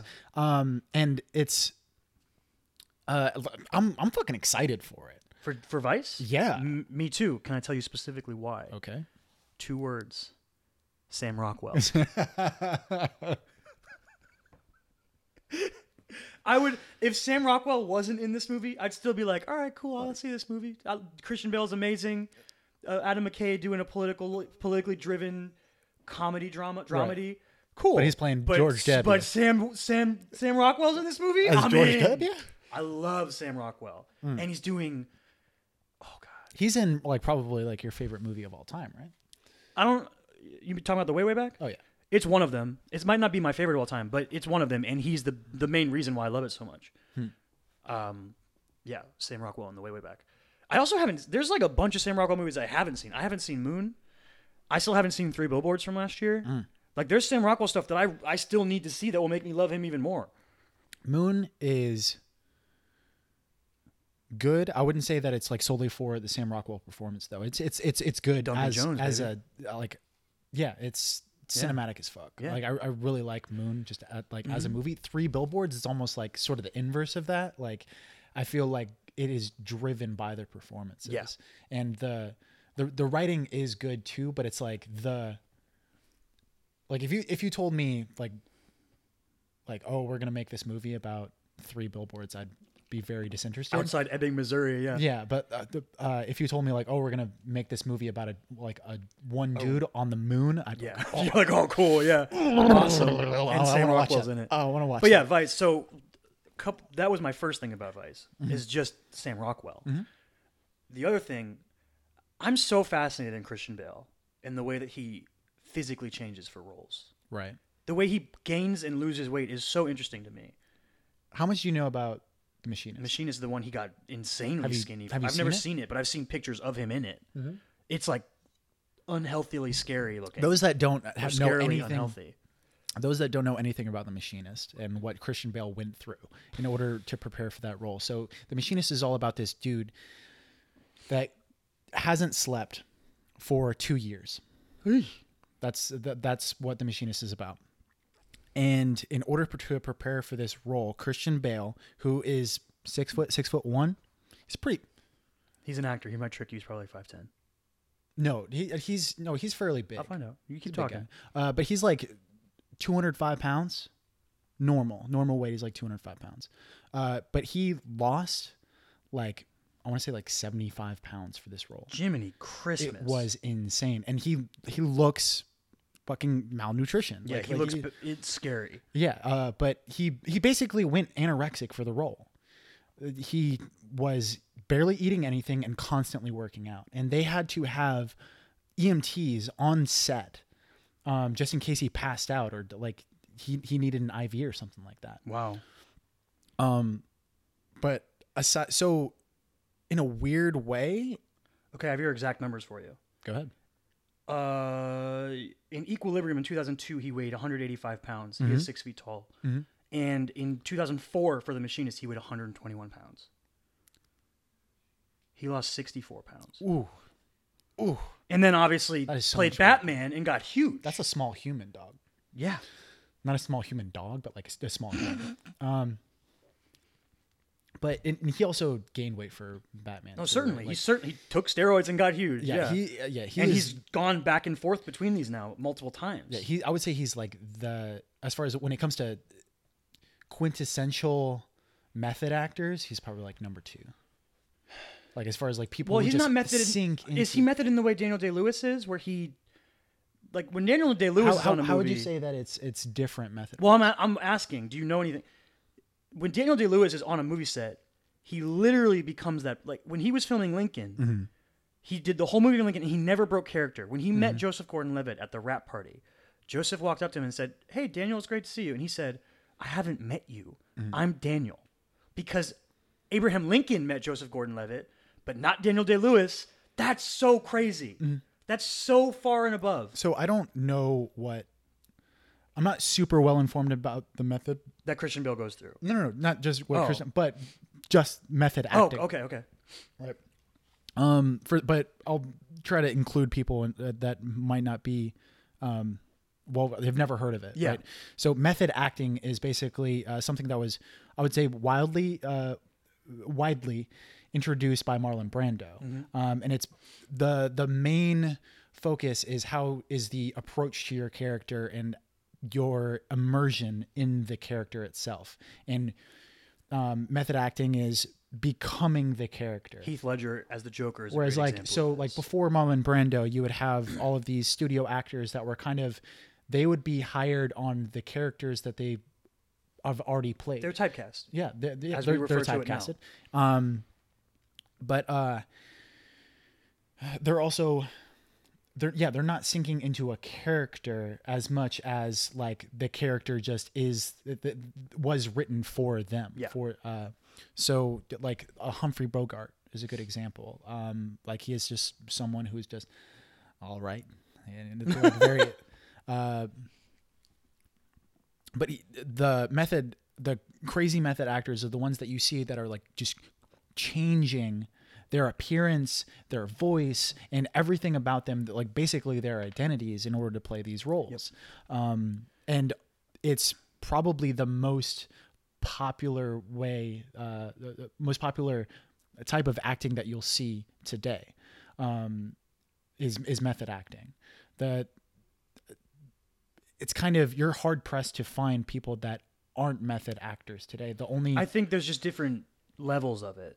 I, obviously there's, There's, like different the, lo- magnitude. there's like low level method acting, and then there's Daniel Day Lewis. I agree. I yeah, I, I agree with that. But like, name someone right Also- now. Name the name the biggest uh, actor right now that is not method. I have no idea. Tom Cruise. That's, oh, that's that that is the biggest. He is like yeah, he's quintessential. always the same. um That's true. like, and maybe Keanu Reeves. I would say Keanu, Dude, Reeves Keanu Reeves is another dope. be- though. because he's someone They're that's like both just dope. kind of like when he plays John Wick, when he plays Neo, he's sort of playing the Mm-hmm. same person. Um, One just really loves dogs. d- dog. Dog. No, he got another dog. Oh, spoiler. uh, also, though, I would like to note that j- just because someone method acts doesn't mean they're good. Yeah, I A agree. lot of times, you, somebody would be like, "He's a Because- method actor. He's amazing." Jared Leto method acted his his ass off for the Joker, and it's not good. He was sending Mm. his castmates like d- gross stuff in the mail and doing all this weird stuff. It's not. That doesn't mean you're going to be good. True. I I, I agree uh, for the most part that like just because you're doing the method, like Tom Cruise is a fucking dope actor. No, I fe- Tom feel Cruise like is people awesome. Mm-hmm. sleep on him because he is not a uh, method actor. But Tom Cruise fucking nails it in a majority of the roles. Yeah, Tom that Cruise he is is awesome. in. Like I, I enjoy Tom Cruise whenever I see him in a for movie sure. Um. Uh, yeah, and e- exactly like, th- but that's also a weird area that you're getting into as far as Jared Leto and method acting and stuff. So Like, that's yes, that's he where I was was. Mm-hmm. confused here. I I've always thought method acting was just this grandiose thing. I might be You're- straight up wrong. You might too. Uh-huh. be wrong, but you're presenting it that method acting is anyone who changes from from movie to movie, basically. I didn't know that. That, that Mm-hmm. Well, it- might be the it's- general. so, definition. But I don't I mean, know. the method acting isn't uh, as superficial as that. Like, like as, oh, like I'm dressing up as someone different. Mm-hmm. You know, like obviously, like the aesthetic that Keanu Reeves displayed in The Matrix was way different Yeah. than um, John Wick. than John Wick, right? Like they just they look very different. But how they it's it's about how they approach the roles. Like method acting is more about a philosophy Okay. than it is and and, and a process than um than than outward appearance than Oh, okay. like anything superficial. Interesting. Um, but in that sense, Christian Bale is certainly a method actor. Yes, you, Mm-hmm. as we were came from. But not only does he do the get really skinny and then get jacked for Batman and then go back to normal, he also gets just chubby. Oh yeah. What did- American what- Hustle. American Hustle, and now this movie. Oh, yeah. he put on a bunch of weight and got fat. So he just it com- it's just it's very interesting to me the way that he fluctuates his body around to play these Mm-hmm. roles. When like when that was when it was announced that Christian Bale was playing Dick Cheney, I was like, huh? it's weird, right? Like it, like wh- why would he Like Dick Cheney was old when he was the vice president, Right. but I think he's playing him throughout different parts of his life in this movie. I'm pretty sure. But just from the trailer, yeah, like you said, I'm excited for this movie. Adam McKay makes it really interesting, and the Sam Rockwell, the the bit he's he's doing a comedy bit.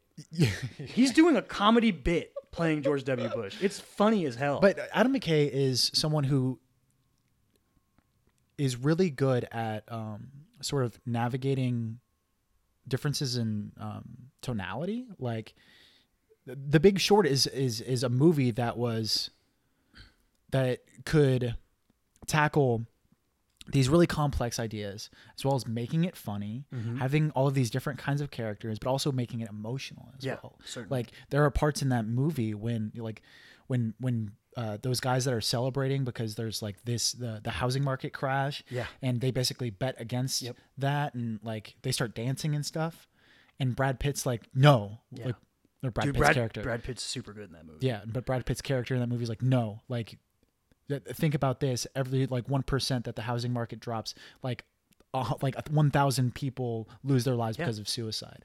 Like, don't f- no fucking dancing. Yeah. and that's fucking heavy. He's he's he can he can navigate those those tones really really well. Mm-hmm. It's hard to do. Yeah, and it.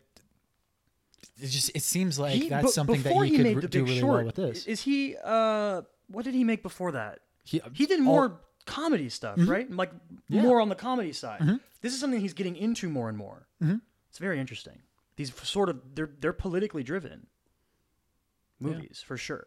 yeah, I'm very interested in it. I also don't know a ton about Dick Cheney. Like we were talking about biopics. So I I'm, don't. su- know a I'm lot surprised about that we've Dick talked Cheney. about Vice for this long, and you didn't- you have yet to bring up this person.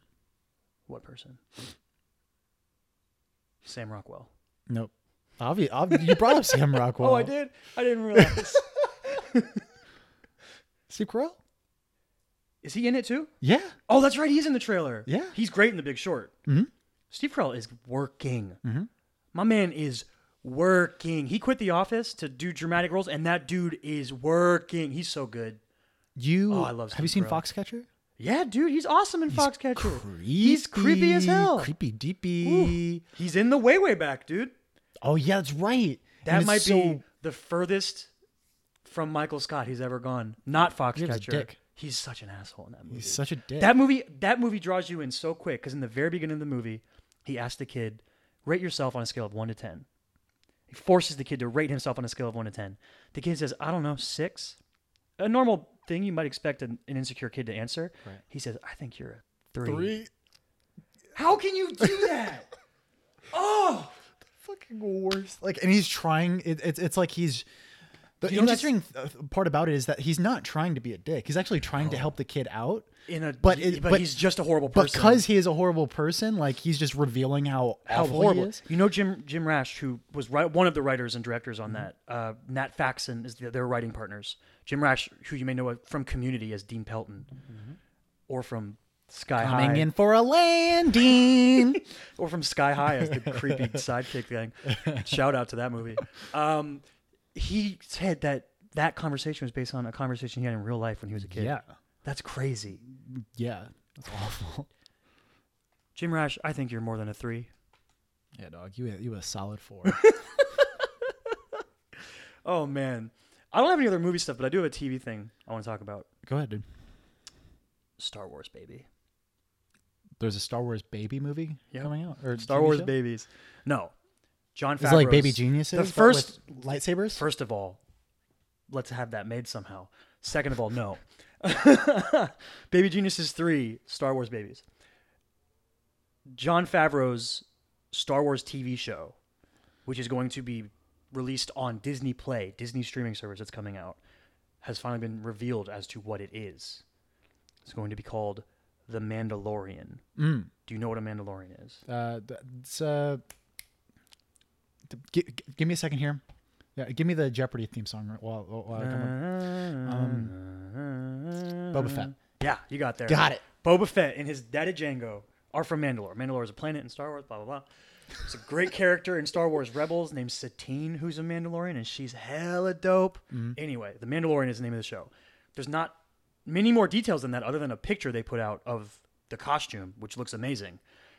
But the rumor is that Pedro Pascal is playing the lead, and uh, I don't remember. Oh, we were we talked about this in our spoiler episode last week. Mm-hmm. How uh, how Hot Noah should be a character in the Star Wars universe, Right.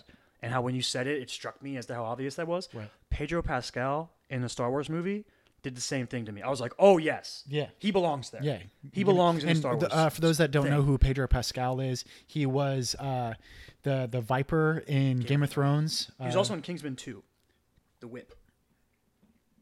oh yeah, he's right, he's the, he plays like the cowboy Yeah. guy in Kingsman Two, Yep. and he's also in uh, Narcos, Yes, um, which a lot of people fucking love that show. Narcos. I- Love I, haven't seen a single Me second neither, of it. Mm-hmm. but people love it.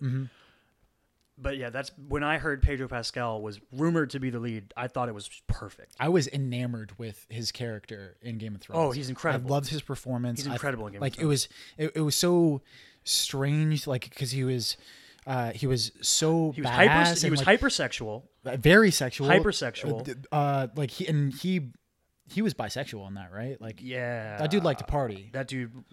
What's the term for even when you go beyond? Is it pansexual? When you'll have sex not only with a man or a woman, but you'll have se- sex Maybe. with like trans transsexual. I think it's. I think he's probably he'll just fuck anything. Um, yeah, but in, but he was such a fucking badass, and like his delivery of his lines, like uh, g- there's a part in Game of Thrones that just sticks in my mind where he's uh this dude tries to pull out a long sword, but he like quick pulls out a knife, and he's like. Uh, knives are better for close quarters, and I was I'm like it just gets me every time I think about that line. Yeah, everyone everyone like remembers the the head explosion and everything, but and that fight scene, which was awesome, but just his whole run in that show is just off the charts acting. Like he's so good. Man. So when I heard he was gonna be potential lead That's in a cool. Star Wars Let's go. show, called the Mandalorian. He gonna fly around in that armor?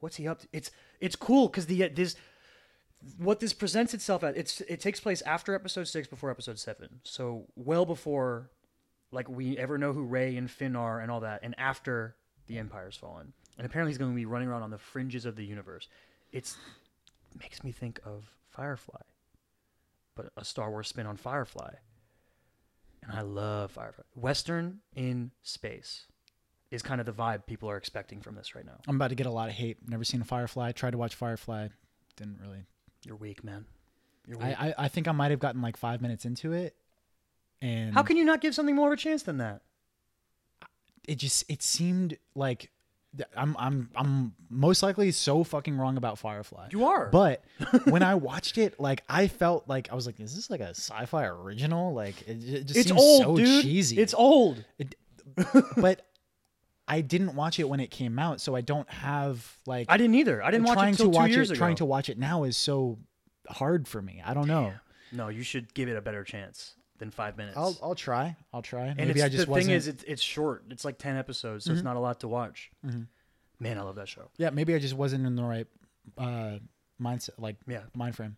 But the, the the Star Wars thing, there was another thing about Star Wars that came out. So everyone knows that maybe not everyone, but on the internet, Star Wars is at this point a controversial subject for people. It's like people we were talking about going into things liking them and disliking them before you've even seen them and stuff like that. Star Wars might be the quintessential thing in the world that people wrap their identity around, defining themselves by Star Wars. First of all, you shouldn't wrap your identity around a piece of fictional work. That's just kind of you can love and you can love and hate things. That's fine, but you shouldn't be identified by being someone who loves Star Wars. I, I don't I don't second that that You don't think so? I, I think people should live their uh, lives however It's- they like to. It you- might not be it might not, not it's be not healthy, healthy dude. It might not be healthy, but I do a lot of unhealthy things. It's not healthy to. I encourage chaos. Oh dude. God. I encourage chaos. All right, fine, whatever. I just want people to You want to be Be a better. Jedi? Be a Jedi. Fuck it. being a Jedi would be pretty cool. Yeah. But uh, anyway, the a, s- a scientific study came out about Star Wars and the online hate and trolling. Someone dove in and took a chunk of tweets directed at Ryan Johnson, who directed the last Star Wars movie, um, The Last Jedi, and over a certain period of time, it was something like 900 something tweets. And he broke them down into separate categories of whether they were supportive, if they were talking trash about whatever. Th- There's a couple different things. He basically broke them down into these different categories and tried to figure out who these people were and what their deal was. So he went into all their all their Twitter histories and he did like a deep dive. And this is a scientific study. This is like it's like with a thesis statement and the scientific process. And all People that way smarter than us. way part yeah now it has not been peer reviewed yet it's only been published it has not yet been peer reviewed so if it's peer reviewed the numbers could change and stuff but as of this guy's findings i have it written down here it's called weaponizing the haters the last jedi and the strategic politicization of pop culture through social media manipulation that's the name now you know it truly is a scientific paper because it has a long ass title like that. You think Fantastic Beast is bad? Try to watch this movie. but his final finding Political is, tweets and where to find them. his final finding is that 50.9% of those tweeting negatively about Star Wars was likely politically motivated or not even human. That blew my mind, that number. 50% of the tweets that you see that are negative about Star Wars. So there's some robots out there. There's a lot of bots, which there was recently a huge Twitter purge of bots.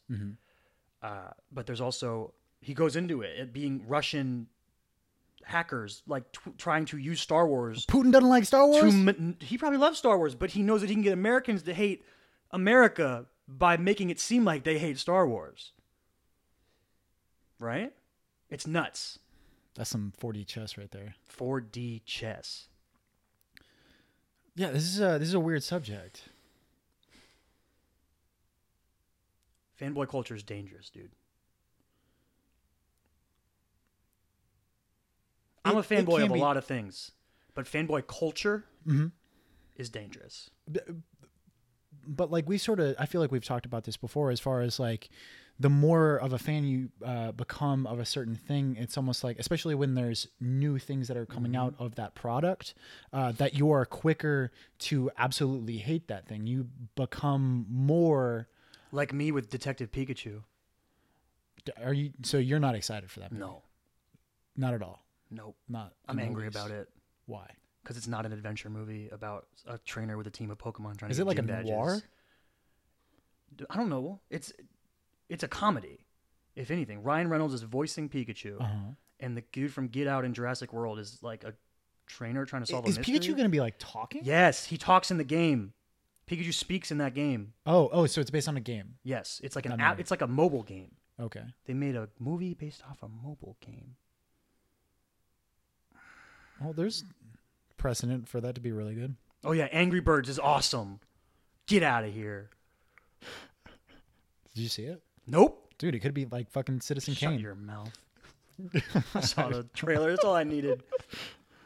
um, no, th- but back to this La- Last Jedi thing. I just that, that- obviously I'm not a bot as far as I'm aware of.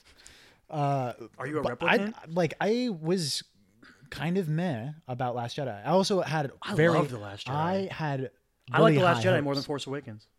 I like Force Awakens. You really loved Force Awakens, I remember. Yeah. Um, I'm so enamored with Kylo Ren, though. I think he's the best character in Star Wars. yeah, and a lot of people don't like Carlo Ren. Oh, yeah, people hate him. Mhm. People also hate Rey because she's a girl? All right. I don't think it's just that. That I think that in the there's first bogus movie- writing in no, For, Force Awakens that um, No, I think that the Mary Sue thing has has grounds. Certainly, in the first movie, I think it has grounds. I'm not. It's not entirely true. There's a lot of the stuff you can pick out reasons why it's happening, but certain things make no sense. Th- There, there- there's a lot of The uh, Jedi mind trick makes no sense. How she knows that is even a thing. the, yeah, the fact that Ray is able to Jedi mind trick. Uh, James Bond. yeah, Daniel Craig. Um, Daniel Craig. even though you don't know it's Daniel Craig. Yeah, uh, the, the the fact that she's able to do that without having any training whatsoever is it's it's kind of bogus. Uh, and I, Force Awakens is my favorite uh, Star Wars thing that's come out the recently. Oh, new- of the new Star Wars of the stuff? new Disney Star Wars movies.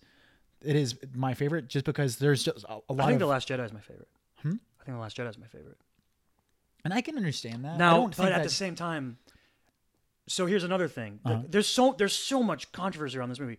There's this whole thing with uh, what is I, I can't think of her name. The actress who plays Rose in The Last Jedi had to delete her social media accounts because of all the hate that she got.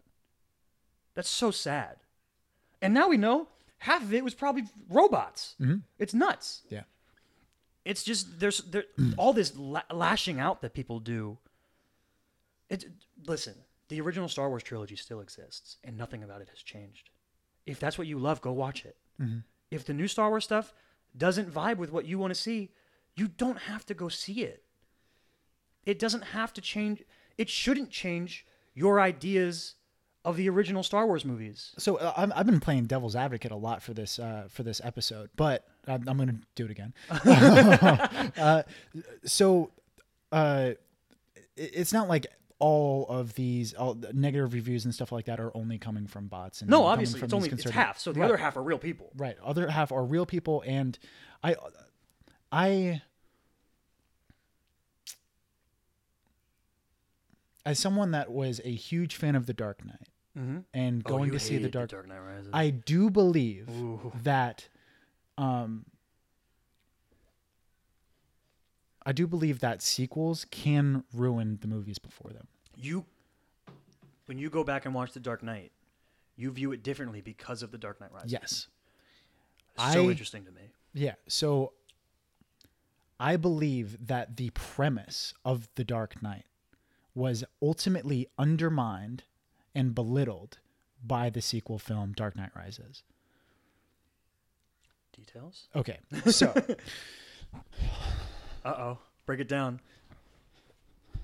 All right, so Christopher Nolan has a really common thesis in a lot of his films, right? Uh, it's this theme of justified dishonesty, right?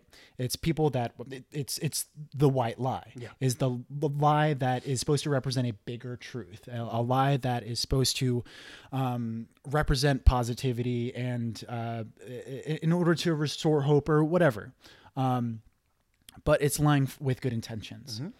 So, um, movies that have included that sort of theme uh, Inception, Insomnia, Memento, um, The Dark Knight. Uh, those are four of probably his biggest movies. interstellar Interstellar.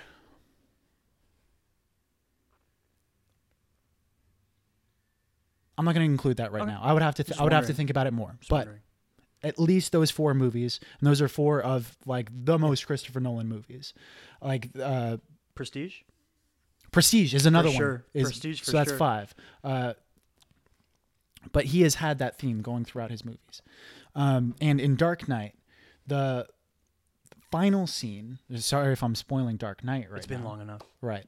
um, but the final scene, you have Batman, who is literally taking the fall for Harvey Dent's actions. Right. He is someone who is like saying that that Gotham needs better than the truth. We need to restore hope within Gotham. Gotham. And it's also uh, there's this montage uh, that's showing uh, Lucius Fox like destroying this. Uh, Yeah. uh, equipment that's uh, Spying lit- on the city. could literally spy on everyone in the city using cell phone signals.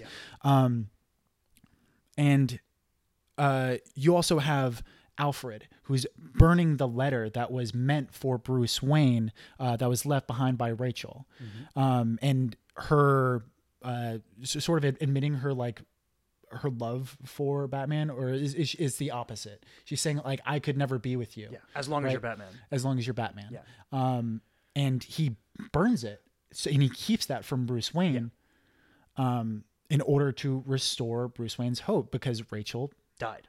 Spoilers. spoiler alert rachel dies and bruce he doesn't want to taint bruce's memory of rachel um now in dark knight rises what they do is you have joseph gordon-levitt's character who's uh, like he's sort of this young uh, like he's a cop. he's a young cop um and you have him juxtaposed with uh, Commissioner Gordon, Mm-hmm. and Commissioner Gordon has been uh, living with this lie uh, because he had to stand there and say that Harvey Dent was uh, this ray of hope for Gotham, and that he died a hero, And that which Batman he killed- knows is fake, which he knows is a lie, and it eats away at him for uh, for years It's like 10 years later. until yeah, um, which I was I was sort of okay with Oh, it's fine. but the the main message like the the main i would be okay with him struggling with that him struggling with the lie because he is such a decent person and he might have different um different ideals than batman and he might not agree with that white lie that theme of justified dishonesty but it's not Commissioner Gordon's perspective that undermines that philosophy. It's the thesis of the third film.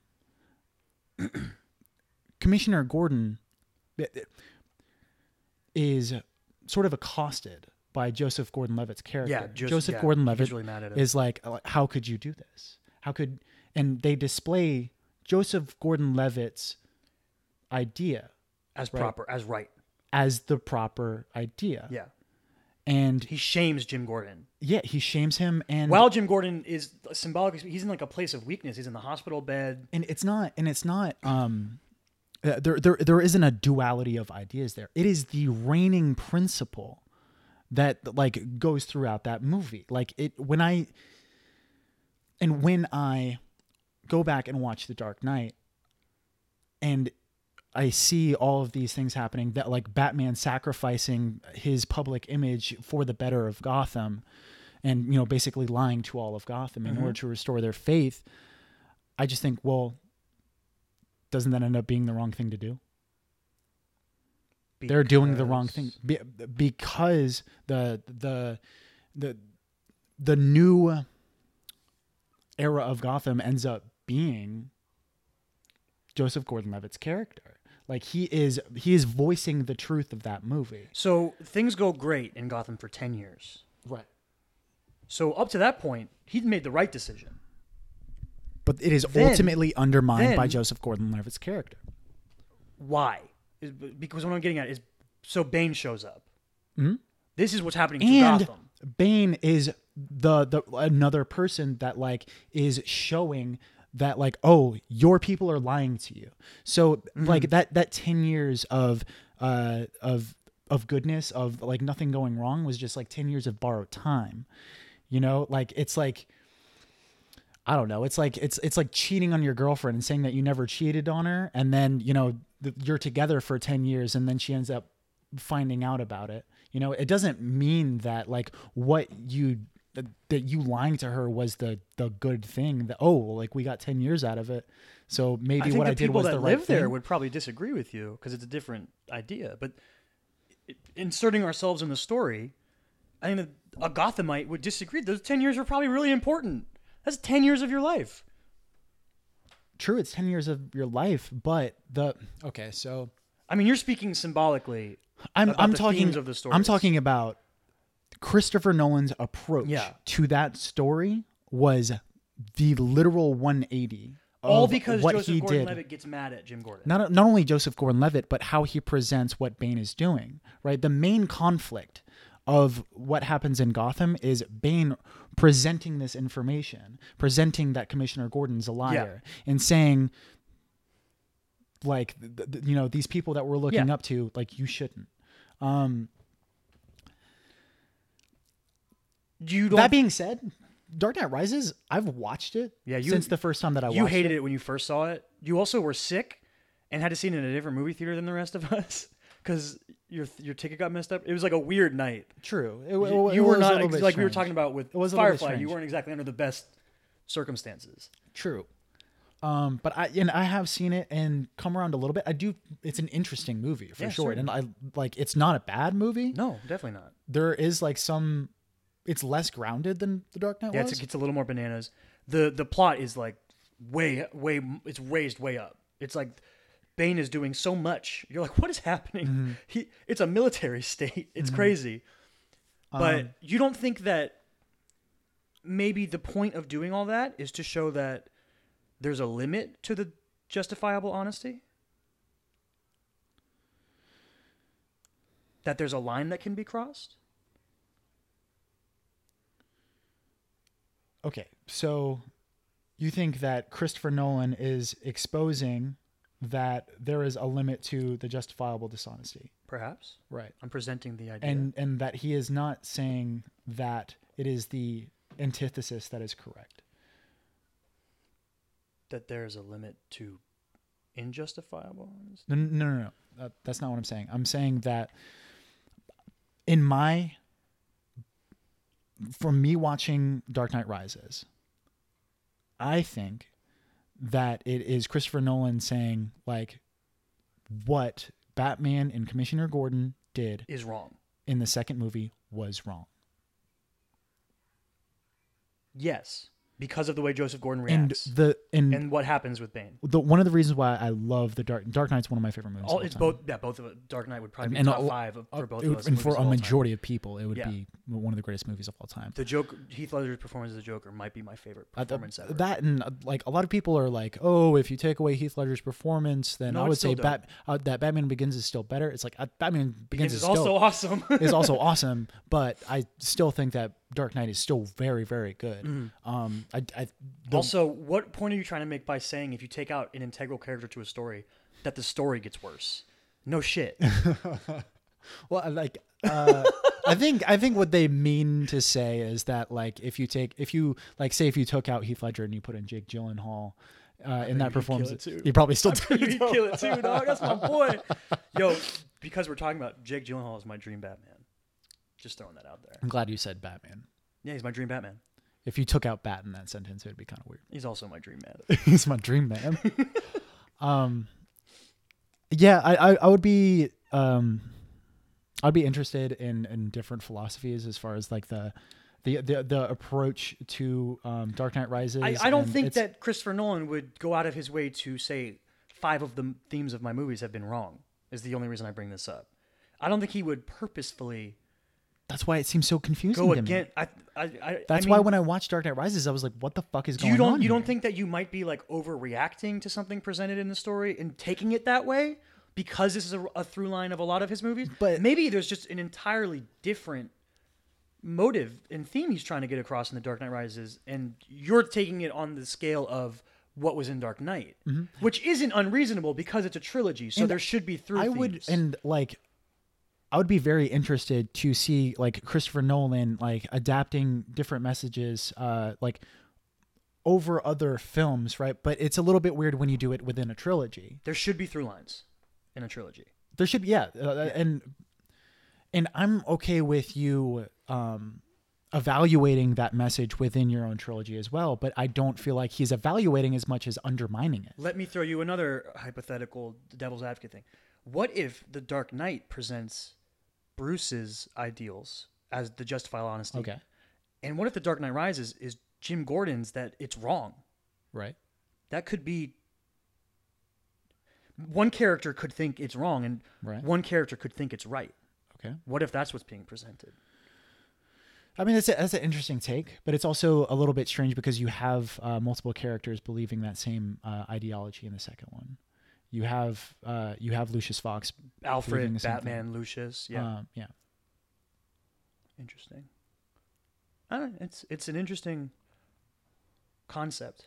And- uh, but for sure there are things that I like with Dark Knight Rises. I just wanted to bring that up as Yeah. far as yeah, wrapping it all back around to Star Wars. and- sequels i- influencing your your Well, now, previous ideas of movies. Can can I go back to what I said and how you shouldn't let the new Star Wars movies ruin the old Star Wars movies? for- That for you is very well thought out, researched.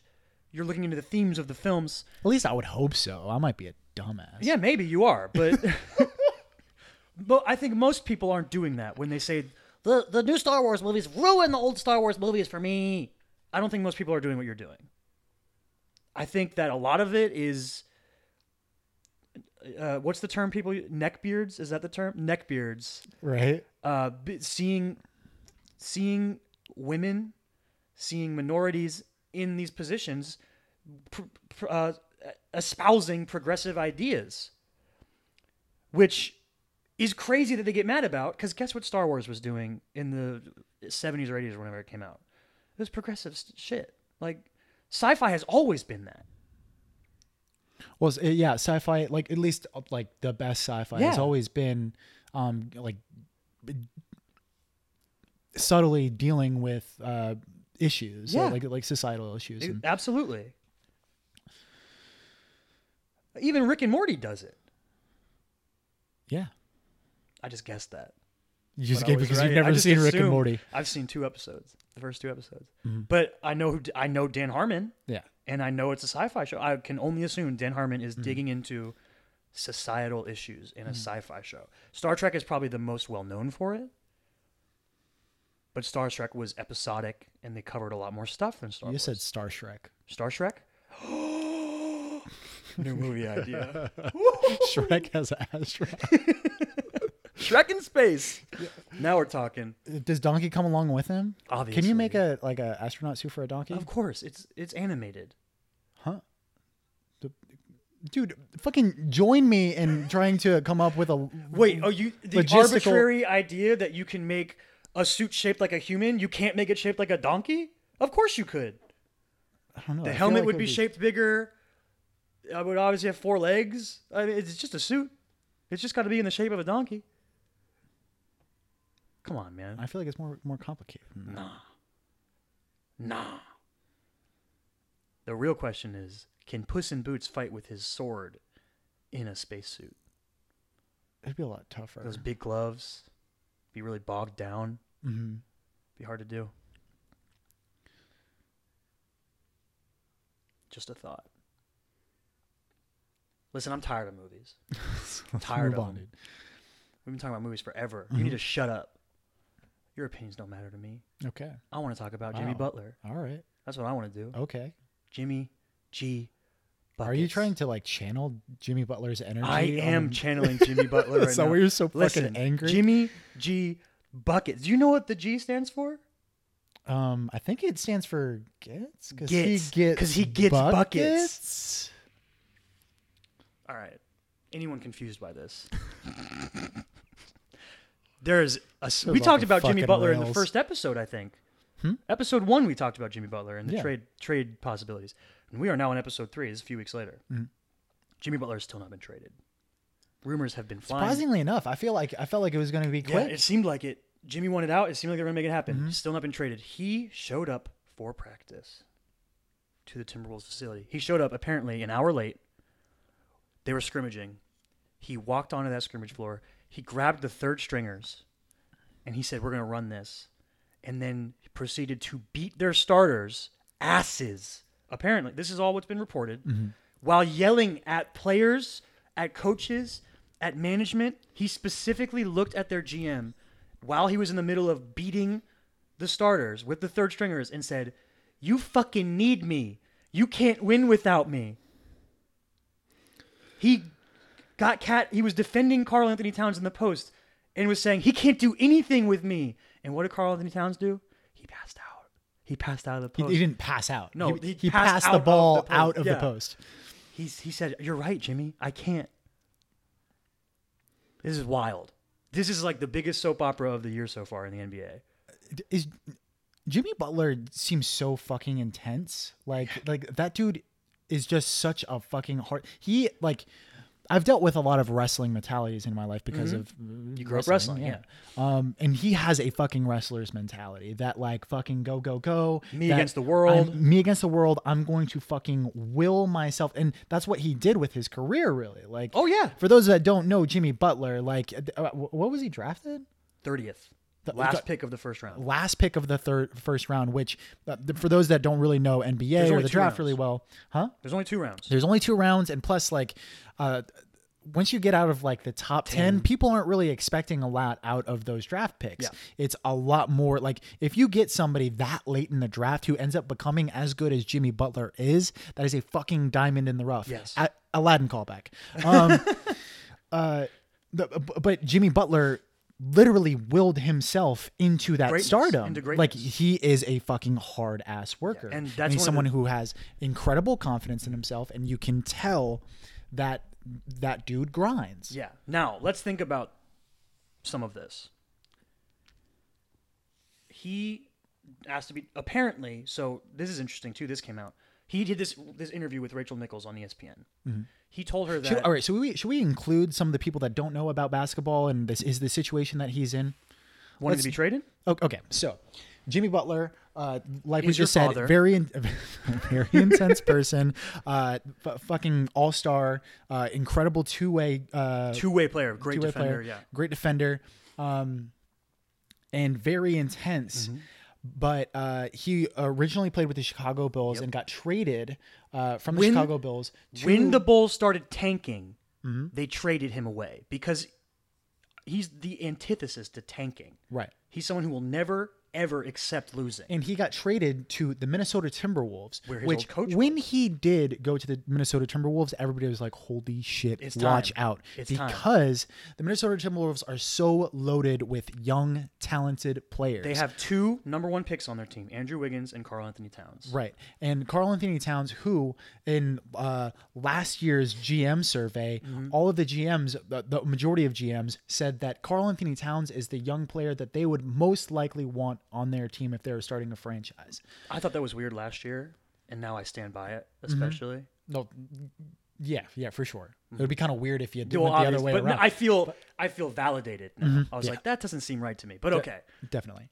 Um, but the problem is that like the Timberwolves were probably the the most underperforming team of last year. While Jimmy was healthy last season, they were Yes. the third seed in the West, Yes. which is the best you can expect to be if you're not the Warriors or the Rockets, because Mm-hmm. they're going to be one and two. Right.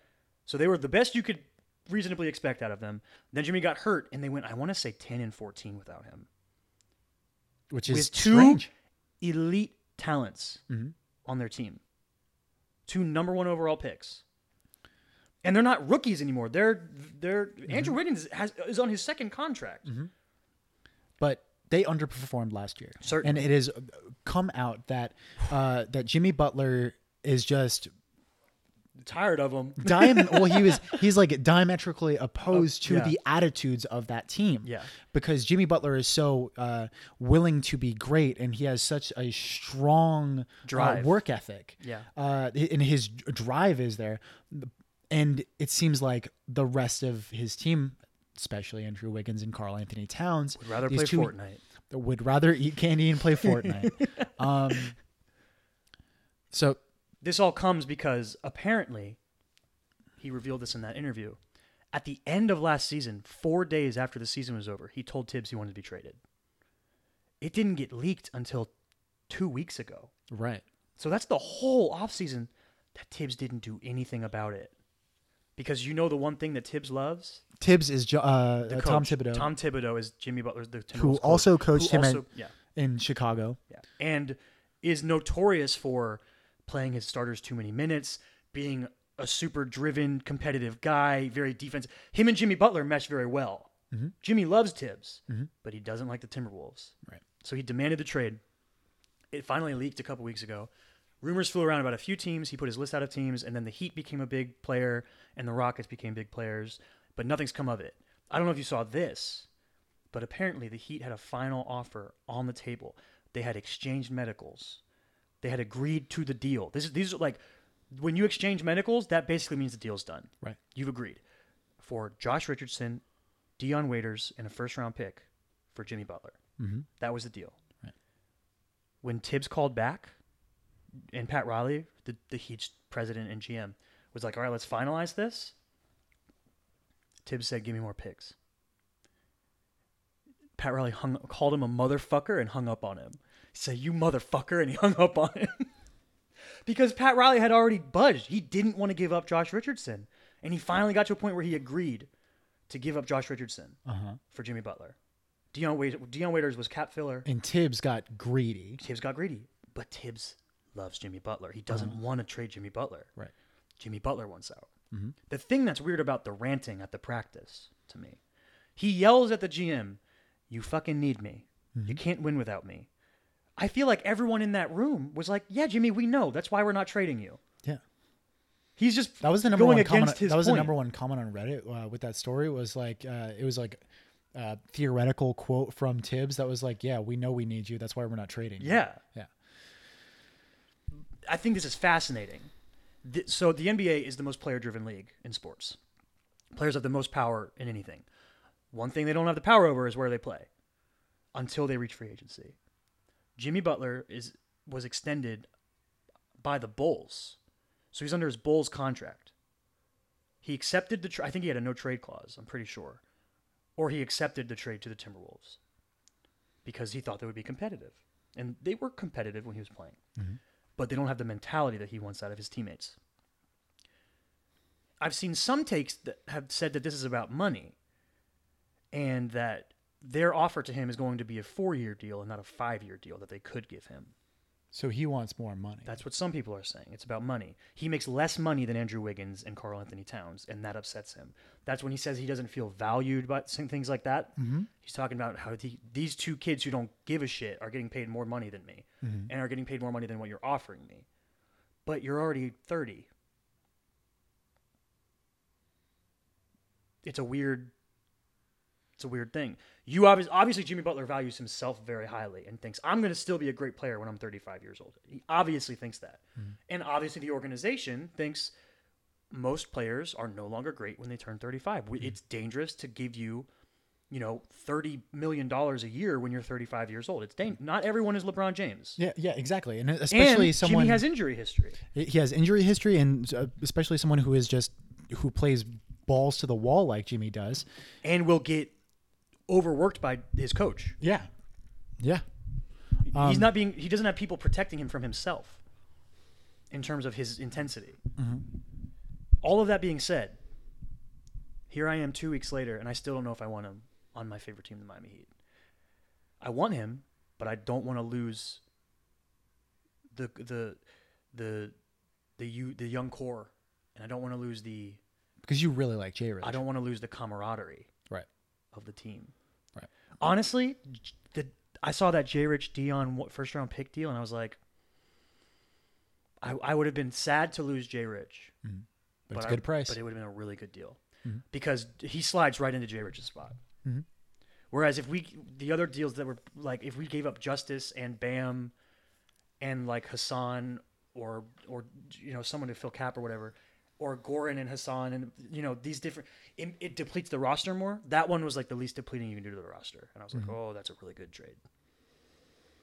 and The Mm-hmm. I would danger say- is Jimmy Butler's thirty years old. Jimmy Butler's thir- thirty years old, and also, I mean, I, I, I'm not sure. Uh, with, like the the Heat, the Heat are vastly different than the Magic, obviously, because they never tank. You Mm-hmm. Nope. know, the, the, Pat Riley will never tank. and Pat, Pat Riley was never Eric tank, Spoelstra and they will are never tank always ever. competitive. But uh, getting Jimmy Butler doesn't make them a contender in the East either. I it would makes say, them. I would say the favorite for the four seed I would say, yeah. Mm, over the Pacers. what about the Bucks? Oh, true. I think our supporting cast is way better than the Bucks supporting cast. We're also way deeper than the Bucks. Oh, We're that's the one thing we have going for us. We're very deep. I think uh, we should wait until the Bucks have really good coaching. Yeah, we'll see If- how see how Bud affects if them. Budenholzer uh, i- i- is as good as people say that he is, and uh, he can get the talent out of those players that really should be there Mm-hmm. because like the Bucks are like the greatest 2K team ever. Yeah. You know like like they're uh, a team that on paper should be a lot better than than they are. Even though last year was kind of a a weird place that they were in because they were going against the Celtics and nobody knew that the Celtics were that good even without Gordon Hayward and, Mm-hmm. And Kyrie but Celtics are also just that much better coach. Dude, Danny Ainge is a wizard. D- Danny Ainge and uh, Brad Stevens, they are the I, I would say that they are the most perfectly run franchise in the NBA. Yeah, that are the Warriors. Like the so I know you don't like uh Colin Coward, Colin He's, Cowherd. he's a hot take artist. He's hot, but there's certain things that he said that are like pretty funny and kind of true. Okay. And he says that the Boston Celtics are like the 401k of the NBA. Well, he's also a Boston homer.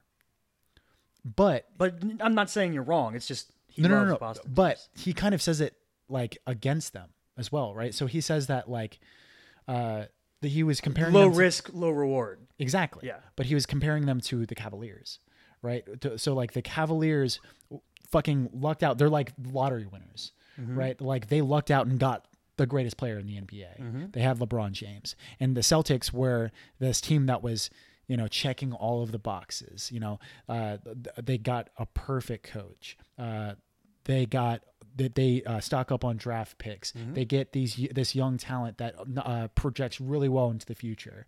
Um, and th- th- that their their staff is incredible, Mm-hmm. but they still can't get past LeBron. You know, like the, the- he's like the, they're the millionaire next door. I have this such a weird. So there's it's like a movement in sports fandom to grade on the curve of winning a championship, and that's the only acceptable outcome. That seems like nonsense to me. And, and I agree, and I don't think that that's what this is. I'm just saying that despite everything that they do, They They- can't get past LeBron. they couldn't get past LeBron. But LeBron is arguably the greatest player in the history of the sport Yeah, ever. yeah. If you told me my team's going to come in second place for seven years or whatever, I'm to not the s- best player ever, I'd be like, that's cool with me. We won a lot of games. That was a lot of fun to watch. I'd be cool with that as a fan. Mm-hmm. I fucking want that as a Magic fan, Yeah. dude. Like I'm, I'm sick of us not making it into the playoffs exactly. for fucking seven like years. the, straight. like the memes about the Raptors are funny, and about how Kyle Lowry and Demar are LeBron's kids. It's funny, Mm-hmm. but being a Raptors fan is better than it's ever been. Except maybe when Vince Carter was there, but they're better. Than when Raptors Vince are kind Carter- of weird because it's just so heartbreaking. Yeah, It's heartbreaking to fucking be swept by LeBron and to just just be. It, but guess it's, what? it, I The can understand the other- frustration. I'm not even a fucking Raptors fan. 90 games they played was great. Like there's so much basketball. The idea of being like if we play 110 games or whatever it is to get to the finals and we don't win the finals, then the whole season wasn't even worth Mm-hmm. watching. Is so bananas to me. It wasn't even why even play the season? We know the Warriors are going to win. It's so stupid. Well, es- especially because look what happened last year. The Warriors were a fucking They were a Chris Paul injury away from maybe not being in the a finals. Oh. Chris Paul, not, not even just a Chris Paul injury away. They were a quarter away from uh from losing Mm-hmm. to the Rockets. and 27 missed threes in a row. Woo, Rockets, you got some issues to work out in the playoffs. But yeah, it's. it- uh, I don't even know how we got to this, but we were talking about Jimmy Butler. Mm-hmm. Jimmy Butler fits on the Heat so well, and I would be excited to have him. I just don't. I don't know. I'm I'm super excited to see what happens. What if this like sparks a fire under the Timberwolves and they play great? I, I thought about that too, like about like if, if this like all this controversy, like is is Cat just gonna turn around and just be Yeah. a fucking monster this year? Like especially like what if like Jimmy leaves and And Cat's then they like play great? and Cat's like Ooh. you know what motherfucker You're I- wrong about me. guess what? Like all these motherfuckers that uh, told me that like I was the greatest franchise player that they could draft, I'm gonna prove him right. I'm proven right. yeah, I don't know. it could happen. Yeah. I don't see it happening with Jimmy leaving. I don't see it happening. I don't even period. know if I see them making the playoffs. I don't see it happening. Period. Yeah. Um, whether Jimmy stays there or not. I'm yeah, I'm fascinated to see where it goes, but it's just it's been a very fun ride. To all this all the stuff that's come out It's has been- compelling for been, sure. crazy. Uh, so uh, recently, uh, since we've recorded our last episode, the NBA GM survey has come out. So like Yeah, every yeah, yeah. every You were just time, talking about that with yeah. Kat, so yeah. yeah, Um, And this uh, NBA GM survey is literally just a survey that's given out to uh, like all 30 GMs, Mm-hmm. uh, and they ask them specific questions every year, and they take a percentage of everyone's answers. Yeah. Uh, as far as that. It's a survey Yeah, of GMs. yeah, it's a little bit. I'll need to explain that. I over explain shit a lot. It's fine. Don't. I'm a I'm a chronic mansplainer. It's oh gross. man. Sorry. But I'm not a, just like b- like to, I'm a chronic I've- man spreader, so t- together we're the worst man ever. Yeah, I, pretty much. um, but yeah, there's like some uh, interesting Hit me with them. things. Okay, so I'll leave that for the end. Ooh. Which team has the most promising young core? Am I supposed to guess these? No, I, I do already know it. No. Oh, okay. So you didn't really go through the, I didn't the look GM through it, survey no. at all. I I, didn't look read through I it. read all of it because I was Celtics I found it That's really my interesting. guess for the number one. Ooh, it's a good guess. Or dude. Sixers. Celtics or Sixers, right? Yeah. So 40, 47% of NBA GMs said the Philadelphia 76ers have the prom- most promising young core. Which means Second. Ben Simmons, Joel Embiid, and Markel Fultz. Second is yes. Uh, second is uh, is Boston I think that there's more of them and they're better. at 33%. This is where things kind of get hairy, right? What would you say are the, there's two teams that are tied for third? The Bucks, because of Giannis, It's a good guess. might be in there. It's a good guess. Um, maybe someone says something like the Suns, because they're insane. So and Devin tied Booker is there. tied for third place is the Chicago Bulls Okay, that's yeah. and the Phoenix Suns. Okay. See, now here's the who answered that? Who put that? The Celtics and the Sixers exist. And you can't vote for yourself, I think, on this survey. GMs cannot vote for their own team. Right. So if you're the if you're Danny Ainge, you vote for the Sixers. And if you're Elton Brand or whoever they j- surveyed when this was happening, you vote for the Celtics. They're Mm-hmm. who wh- you can't even argue the other answers. True. It's inarguable, but they are the two answers. True. And I also don't know. th- Like, is there like a like a first, second, third option I have with no these idea. GM surveys? I, I don't know. So Okay, Uh, that might be why it's like that then. yeah, right. Um, So it's not okay. That would make way more sense. yeah. So if if that is uh, the way that they actually do it, um, Mm-hmm. then it would be, I find Chicago so weird. I find it such a weird Well, answer. Lori, people love Lori. Lori's supposed to be super good. yeah. Um, Zach Levine, Jabari Parker. Lori Parker, they just got. I They're mean, basic. The the thing that makes Chicago, the, at least explainable, is that their whole team is a young core. I don't think they have a single person like over twenty six years old. but it's also like they're like what, the Suns makes like so much more sense to me. You you have Devin Booker Because for you one, have Devin Booker, DeAndre Ayton, and you have, like yeah, De- Devin Josh Booker, Jackson who was a super high pick. yeah, uh, and they also They also have dudes that look like busts though. Dragonbender looks like a bust. Yeah, true. But uh, they also have Mikhail Bridges, That's who true. is Another projected rookie. to be like a really good three Another and D rookie. player. Um, I don't know. Like I, ju- Phoenix Suns makes sense to me, but Chicago Not doesn't. above the other two. Chi- it's- Chicago seems like closer to like the Brooklyn Nets to me. They're You know, way like, younger. I- They're than the like, Nets. but they are a collection of sort of these misfit young guys. So, do you think you're underestimating Lowry? I would say that if I were to take one person from the Bulls, I would take Lowry. Yeah, obviously. He's yeah, for sure. Yeah. He's Kristaps esque. Not as defensively good, but He's also not as tall, right? I don't, I don't, Uh, think, he he's, might I don't think he's as be- lengthy. I don't know. But he's that style, that that stretch big. Porzingis is like eight feet tall. yeah, not nine feet tall. I think. Yeah. Um. All right. What's my next one? All right. We we actually talked about this Okay. uh, before. Which active player will make the best head coach someday? LeBron or Rondo? So, Rondo tied for second at seven percent. Seven. At seven percent, that was second How place. how many? What There percent is does LeBron have? Four.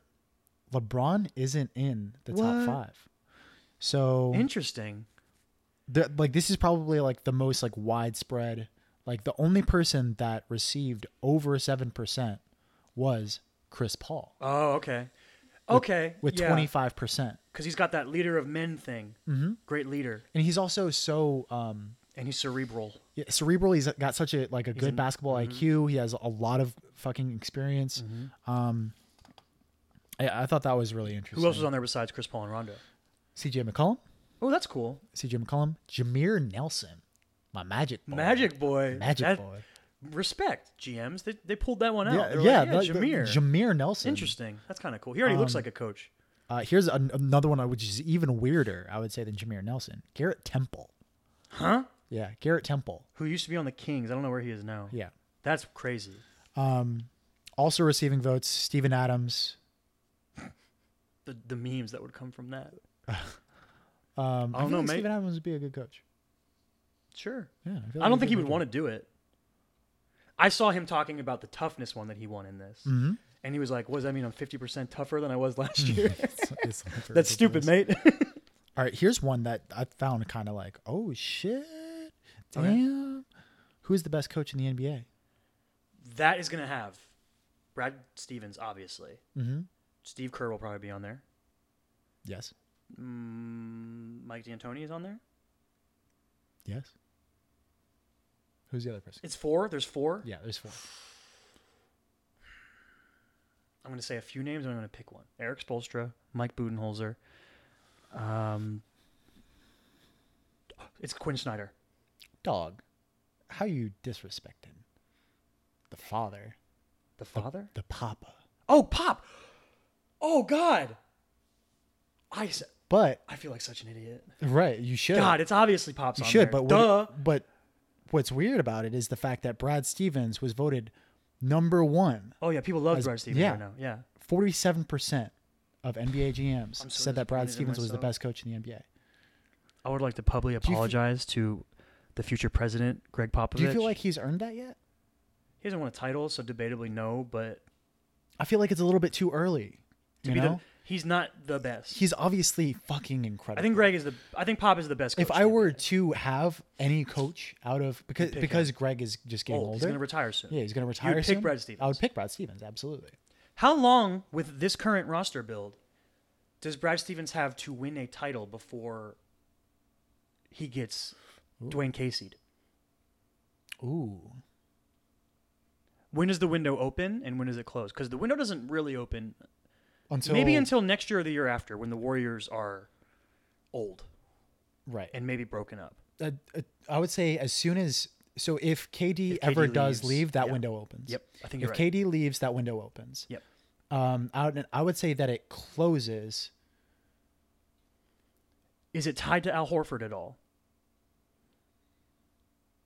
Or is there enough no, 'cause young I- talent that it doesn't matter? I would say that Al Horford could leave and they could still, especially with what fucking draft pick that they have next Yep, year. we found that out this morning. They Oh could my as long as God. as long as the Kings don't get the number one pick, the Celtics get their draft pick, so they could get It's the number two insane. pick in the draft. A fucking contender, an NBA. That's some 2K shit, dog. Yep. Danny Ainge is a wizard. He's very good at his job. Okay, here. Uh, so we'll, we'll, we'll move on from Okay. the Celtics. Which rookie was the biggest steal at where he was selected in the draft? Uh, Kevin Knox. Kevin Knox is on there, but he's tied for sixth Oh wow. Um, at seven percent. Shea Gilgis Alexander. Coming in at number one, Shea Gilgis Alexander. Nailed it. 27% of NBA GMs say that Shea Gil- Gilgis Alexander at number 11 was the uh, Steal. the biggest steal in the NBA Oh draft. man, now people are gonna expect him to be Donovan Mitchell. Dangerous. yeah, but his his style is so much different. Like like Donovan Mitchell's like so score heavy, and Shea Mm-hmm. is like so much more of a like I could see his ceiling be, be better than Donovan Mitchell because Long of how boy. because how long he is. Like he has a, a more he has more of a defensive upside.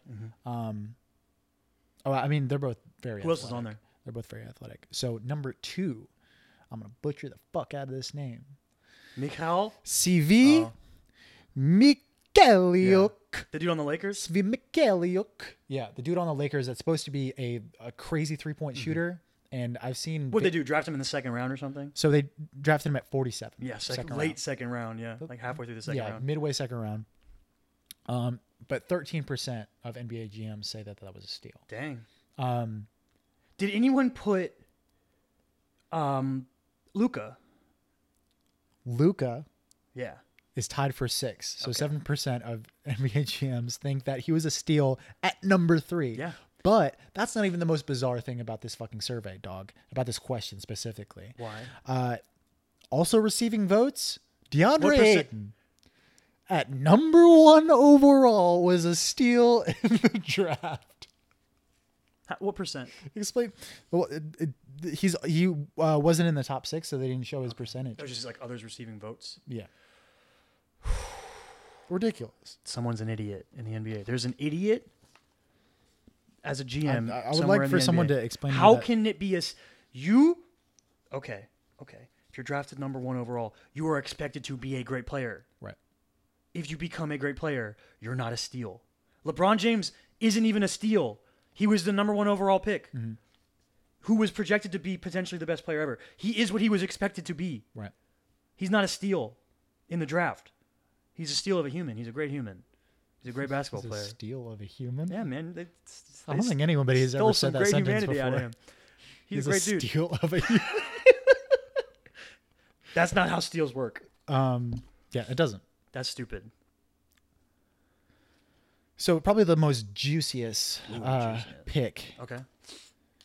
uh, or the, the the the juiciest question out of this survey is what rule regarding play, comma draft slash lottery, comma playoff format, comma etc.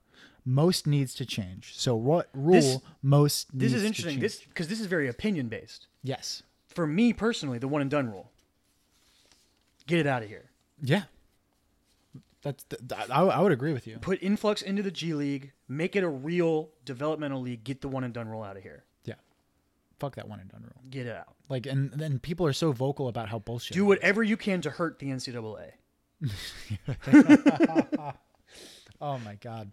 Um, I- I, yeah, I would agree with you. Um, but number one, I, I found this kind of weird that so many GMs are sort of on this train. Um, but 18% of NBA GMs say that playoff seating should be revised. Oh, okay. So 18% isn't very high. So this was very split. Right. Eight, okay, so the playoff seeding thing is seed seed directly one to sixteen instead of one through eight in both conferences. Wait, what? Seed you currently the East one through eight makes the playoffs and the Yes. West one through eight. Yes. Playoff reseeding would be the whole league one through sixteen. But yeah, the, that's the the predominant thing that Yeah. people. The Uh, think that they problem with might it is do. logistics. yes, actually, traveling and stuff like that with with TV scheduling makes Mm-hmm. it very difficult. Also, if you're going to do that, what's even the point of having conferences exactly or divi- what's the point of any of it? because divisions are already stupid. Yeah, they already don't matter. the- It- and, all like- it all it affects is who you play more and every th- season. th- that uh, nonsensical fucking uh, logic applied to uh, divisions i- is just going to extend Yeah. to conferences at Now, that point like- if you are going to uh, make that playoff seating one through sixteen. with Juxtapose both that with conferences. football. Winning your division gets you into the playoffs. Exactly. You can go six and ten, but if you win your di- like the Eagles might do this year, Right. Mm-hmm. they might be trash and win their division and make the playoffs. In the NBA, that doesn't matter. Mm-hmm. I get why they want to do it because the West has been in recent history so much better than the East, and there have been teams that have been debatably left out of the playoff picture, like the Nuggets last year, some other teams in in other recent years that maybe deserve to be in the playoffs because they were better than teams in the East. But I don't I don't know. Maybe eh, it could work. I don't really know. All right, so uh, number two that came in was uh, draft lottery odds slash system, which They just did that. I, I feel like it's in a constant state of revisal, right? Like They it's- just changed it so yeah. that the number one the worst team doesn't have as big a chance of the number one pick as they used to. Mm. and The idea of a lottery is weird in the first place. It's the only sport that does it. Right. But the reason that they include a lottery is so that it prevents teams from tanking. Well, you, well, you, know, what- you know what's funny about that is guess which sport has the most rampant tanking? The NBA. The NBA. The yeah. NFL is one to six is one to thirty two. The draft worst team gets the first pick. No one tanks in the NFL. Right. There's lot like literally like lives are on the line in football. Dudes aren't going out in the NFL like oh yeah I'll lose on purpose. No dude I'm gonna get my leg snapped in half. Right. Hockey is the same way, dangerous. Baseball doesn't tank though. I don't ever hear anything about people in baseball tanking. Maybe that's because I think maybe in baseball draft picks are even less valuable than basketball because guys are in developmental leagues for like six years before they're even in the pros. True, and I, I well, and also like individual talent matters so More. much Yeah, more it's so much- in it's the- NBA. like it's the opposite. It's the sport with, where the most value is placed on individual talent, right, except maybe, maybe having a, a like an Aaron Rodgers at quarterback, maybe. yeah, but yeah, yeah But even then, I don't think because Aaron Rodgers can't play defense. No, but like the the Lakers are gonna go from a middling team to a, a- like a maybe Playoff can. They're, they're a solid player. They're definitely a playoff team. They're probably going to be a contender. And but that doesn't say that they're a playoff team. LeBron James is on their roster. They have a good shot at making the finals. Oh. They also just fucking look good. Yo, they've been Like, fun to I watch. th- I, I, they're, they've been fun to watch, and I just feel like LeBron is going to make everybody better. yeah, for sure. It's what he does. It's what he's always done. Yeah. What else is on there? Draft combine process. I don't know anything about that. Nah, draft medical info and info. Yeah, sure. Change it. I don't care. Mm, mm. Schedule, fewer games. Ooh, That, that came in at number three. Eleven percent of uh, NBA GMs think that they need to have fewer games. So right now, the NBA 82. has eighty-two games in a season, which is a fuck ton. it's a lot of games. So it's eighty-two games in a regular season, not counting playoff games, not counting Well, I mean, you think about Preseason, There's so many playoff. not counting Summer League. LeBron has added something along the lines of like four or five seasons to his career because of how deep he's running the the playoffs, playoffs. every year. Right. That's crazy. Mhm. Now, the weird thing about changing s- the total number of games, it's like how baseball will never do it.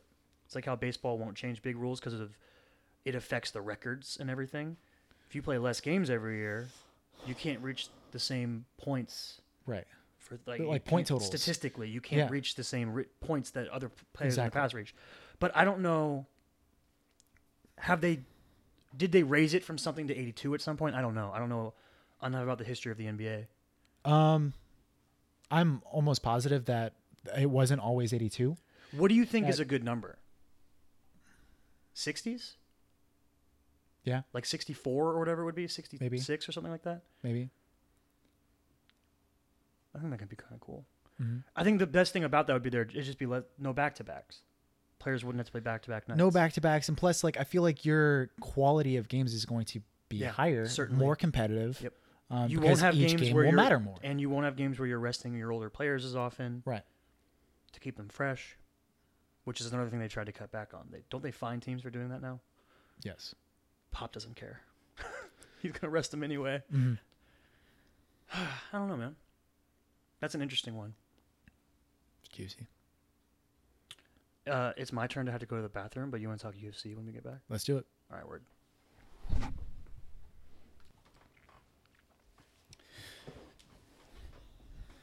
And we back again. Way back. We back, we back, we back. Uh, UFC. This is a big one. This is a, this is. Ooh. Okay, Khabib Nurmagomedov. Well, do you wanna do you wanna talk Let's do the fight, fight, card 1st first. and Let's- then con? Okay, let's do fight card first. Okay. So there's a couple other fights that were pretty pretty dope on the Good. card. Yeah, Yeah. there's a really good card. Insane. Uh, I wrote down uh, a few of them here. Derek Lewis fought Volkov. How fucking bizarre. That was like the that fight? meme fight of the century. Uh, so Derek Lew- Lewis was Number two, right? surprisingly Number like I two didn't ranked fighter, I didn't yeah. realize that he was that He's been high. knocking out e- everybody, dude. But In the third round when he's exhausted. so during the course of the fight, I was like, why is Derek Lewis this highly ranked? in the Volkov was heavy- destroying him. in the heavyweight division. Yeah. And- Volkov was and he like n- neither of them looked, Looked very great. No, impressive. and Like, Derek Lewis looked the entire exhausted. time. The entire time I was thinking, wow, the heavyweight division is kind of in shambles. you Yeah. know, cuz you have you have Daniel Cormier, you have Stipe, And you have Francis. And it's and, but even Francis. well, because of is- his, he didn't perform he has well. glaring holes in his Yeah. game. Um, and he's just not of the level of Stipe. He's and, younger though, and so Cormier. he, he got room to improve. But Uh, so- okay, so but Derek Derek Derek Lewis is one of the most likable dudes in the UFC. for sure, uh, He did. He, not only is he like hysterically funny with his super great Instagram, he was like on camera after the hurricanes hit Houston. He was driving around in his truck, like helping people, getting them He's a out of good deep- guy. He's a, just a good dude. Yeah, he's a good guy. Yeah. But the way that he fights is uh, I, I- it, it made me wonder why he's so highly ranked but then after In the, the fight third happened rou- i was yeah. like i guess that's why because after losing this fight For two and a half rounds. for two more, two, and three-quarter rounds. point nine Yeah. rounds because he had what thirty seconds left? Something like that. Yeah, in- he got- left he in the got third him late. round. Left in the third round, and he fucking knocks this guy out. out. And the fucking bar went nuts. Oh yeah, When we were everyone watching- was Uh, but- super hype. uh, yeah, uh, He's just he's so lovable. Yeah, he's People really like him. He's, but, but, like that's, it's, it's so insane that he was able to come back from It's a that fight. huge, Um, huge comeback. mm-hmm. That was like one of the biggest comebacks that I can remember ever since that tubby dude fought that muscular guy, and their names I can't We were talking remember. about, a uh, what's super his name, long Todd time ago. Duffy. I think so. I Yeah. Mm-hmm. can't remember the muscular guy's name, but that was similar. A dude in the last round who was just exhausted Mm-hmm. and was getting beat the whole fight just knocks him out. That's the beauty to me. It's one of the beautiful things about the UFC. Mm-hmm. It's like how it- it's it's a different context of competition, but it's like when Anderson submitted Chael Sonnen, who's losing for four and a half rounds. Yeah, yeah. He's getting wrestled and held pinned down for four and a half rounds. Mm-hmm. This prolific striker, this untouchable fighter, and then he submitted Chael Sonnen and won the fight. Yeah, that one was also like compelling for such different reasons because Well, 'cause uh, Chael was like Chael Chael's one- was the underdog. Chael's the underdog, and Chael's one of the best shit talkers ever in the UFC. He was going after his country. he was saying like horrible things about Brazil as a whole. What word did he called him like a charlatan? Yeah. Chael's great. Chael's great on the mic. Yeah. But yeah, that fight was awesome, and because of that fight, we have a heavyweight title fight coming up. Did you hear about this? At UFC 230, the card that has been unable to find a headliner, the one that we talked about Dustin Poirier and Nate Diaz trying to headline themselves, and then they were going to have Valentina headlining against someone we've never heard of, is now being headlined by Derek Lewis fighting Daniel Cormier for the heavyweight belt. A month after he fought this fight. You think he's going to fix his cardio in a month? Because I don't. Yeah, I really like Derek Lewis. Yeah. I like him. I like him a lot. Do you think he has any shot in beating Daniel Cormier? He's got this, and that's his Oh, only I thought you were shot. saying zero. No, I thought you were saying this is zero his chance. only shot. Is if this lands. I There's- think he has he's- zero chance. He's one of those people where if it lands, he's got a shot. you. Uh, it's Well, I mean, D, uh, DC's old. okay. DC's been knocked out in the past year. Okay. It, it, by it is John, or MMA. Year and a half. It's MMA. There's always a shot. There's always a shot. There's always a shot. You never know. It's what's gonna be happen. fun, I think. It's a fun fight. The personalities, it's so opposite of Conor Khabib that I love it. Okay, so- it's so wholesome and endearing. I don't know if you saw that Instagram post. I think Ariel Hawani either commented on an already existing uh, Instagram post by the UFC or he actually put it on Instagram Mm-hmm. himself. But I think it was the former.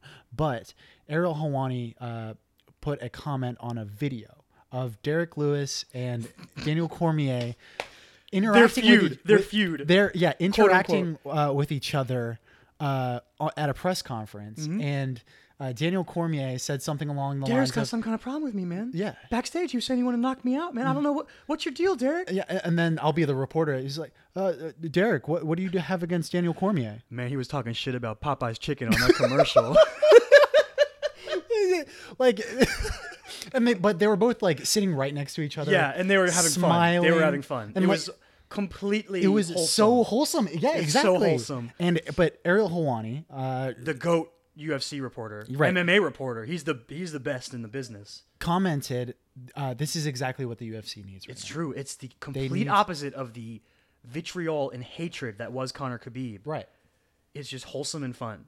and it's heavyweights, so you know something crazy is going to happen. Yeah, yeah. But like, but both of them are so lovable. Yeah. and like so. Which props to DC in general for turning his whole.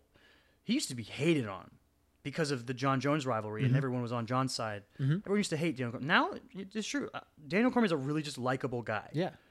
Yeah, he's ju- he's just like kind of like leaned into It's like his your, own if your personality. if your and- Mm-hmm. dad was a UFC fighter, it'd be Daniel Cormier, Yeah. Um. and he does a great job calling fights now. So I think that's helped him a lot.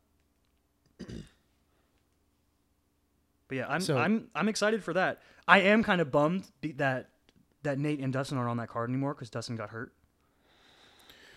Right. That was supposed to be the co the co headline. Dustin Poirier Yeah, and Nate Diaz. That's what you're talking about. Yeah, and then they did.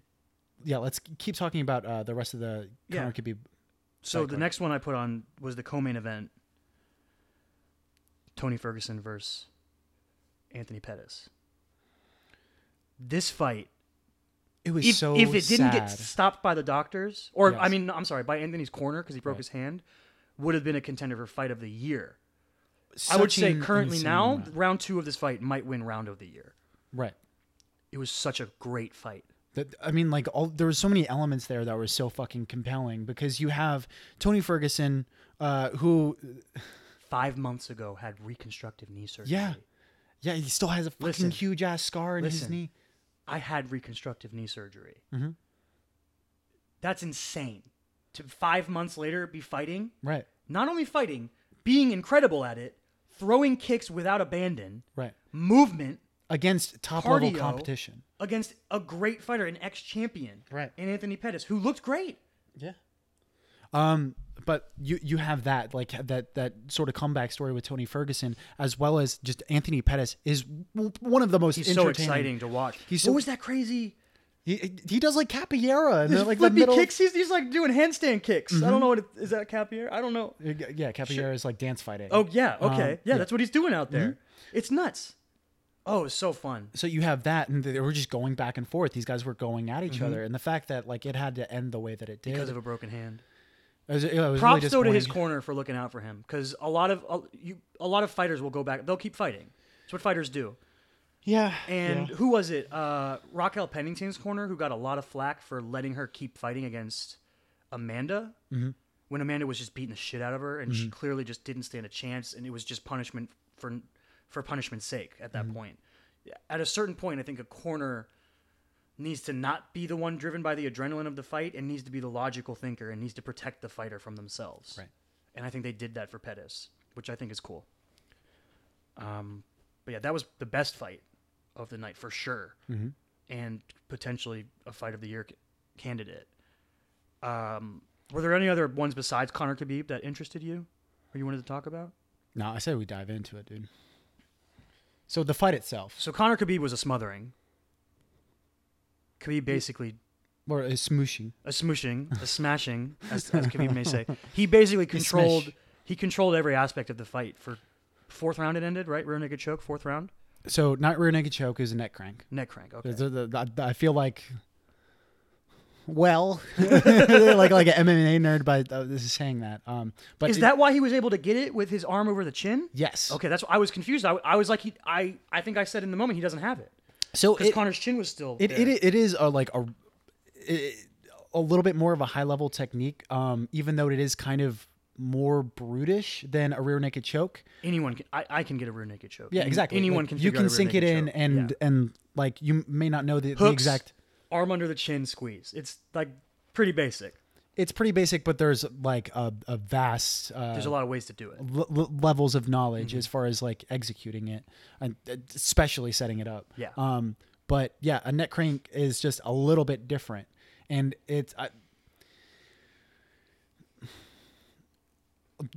you only see certain people hitting it. Um, you can't just be a brute when you hit Yeah. it. Like it does take a lot of technique and the way that you're you're torquing the neck. Mm-hmm. Um, the Damian Maya's hit it before He's but and, and he's maybe he's the, the, goat top. jujitsu Um, guy, and I mean besides the Gracies Yeah. ever. Um.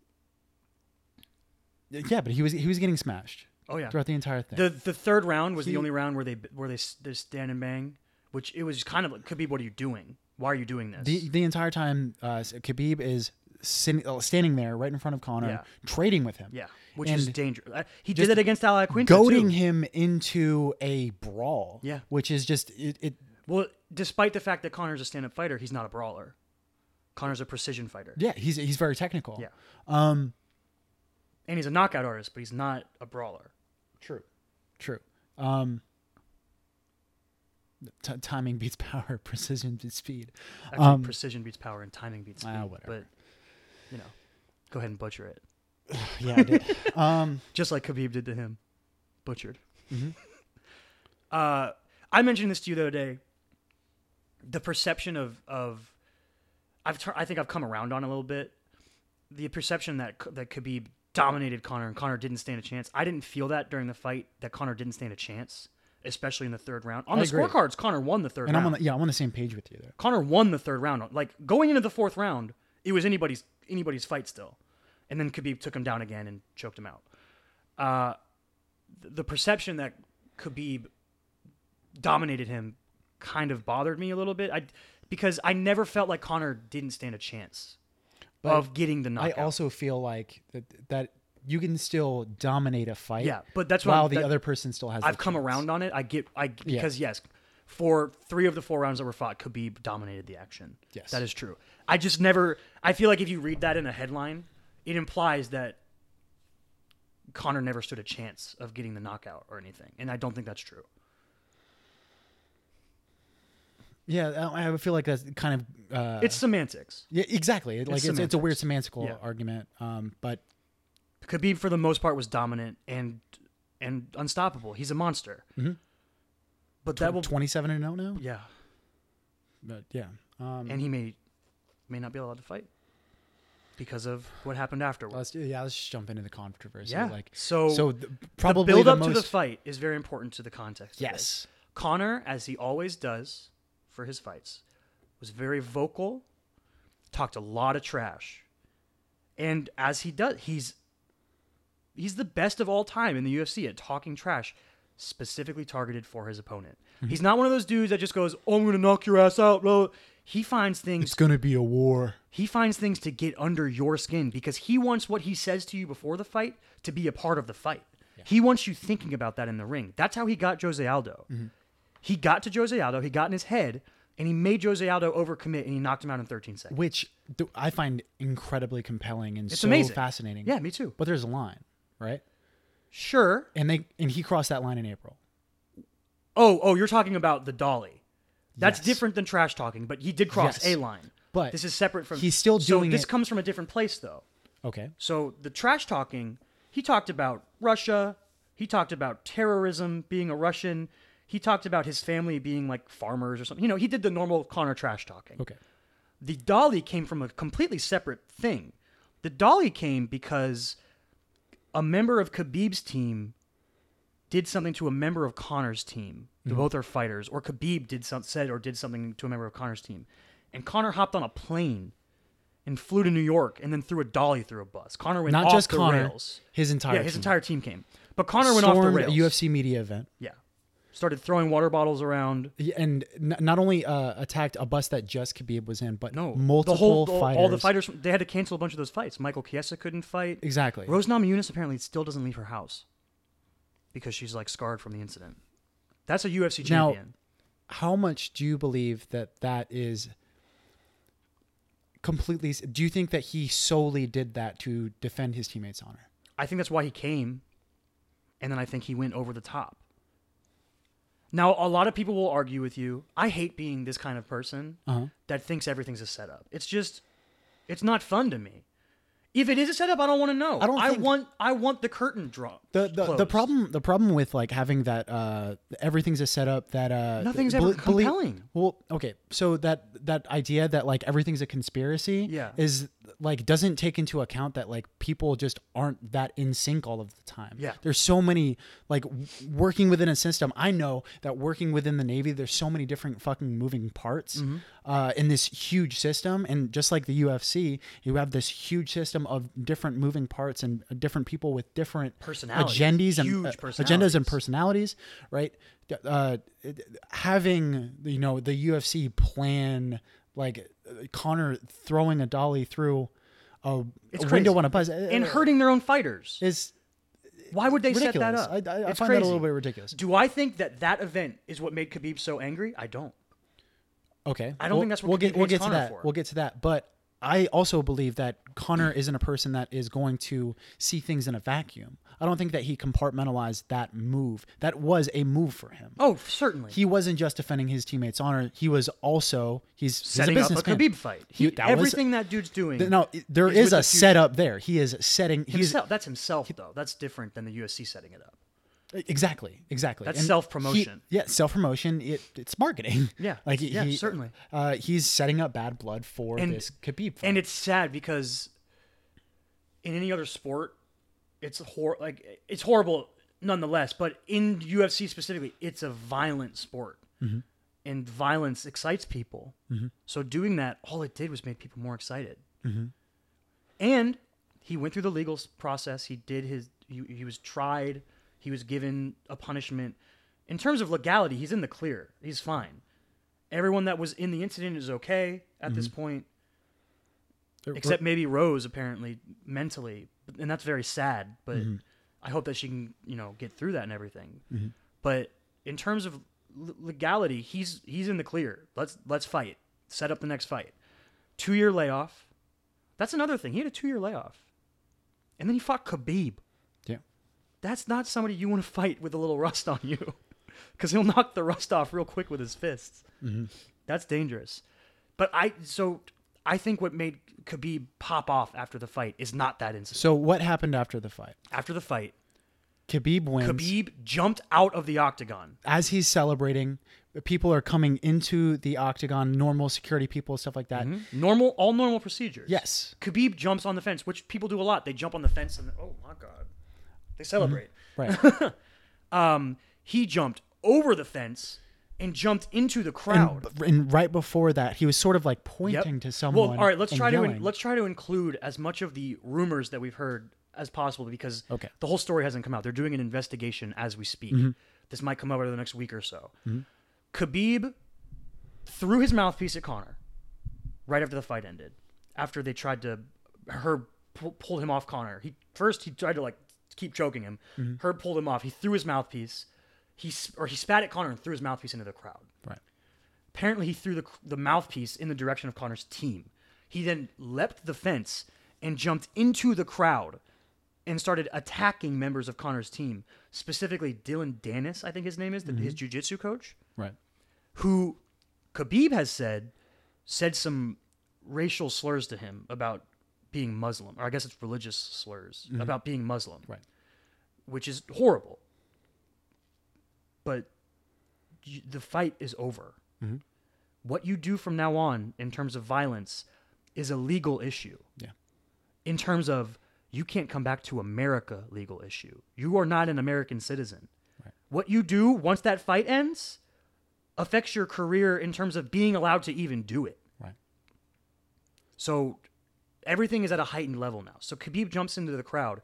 There's that really iconic picture of him jumping. Have you seen that? Yeah. d- the- With the feet up, it looks Yeah, like, like- somebody made like- like, like a a, karate Jordan. kick? Yeah. Yeah. yeah, It's it's really cool scene, but v- bad outcome. So he jumped in and started fighting the crowd, people in the crowd, and obviously security started going crazy trying to break this all up.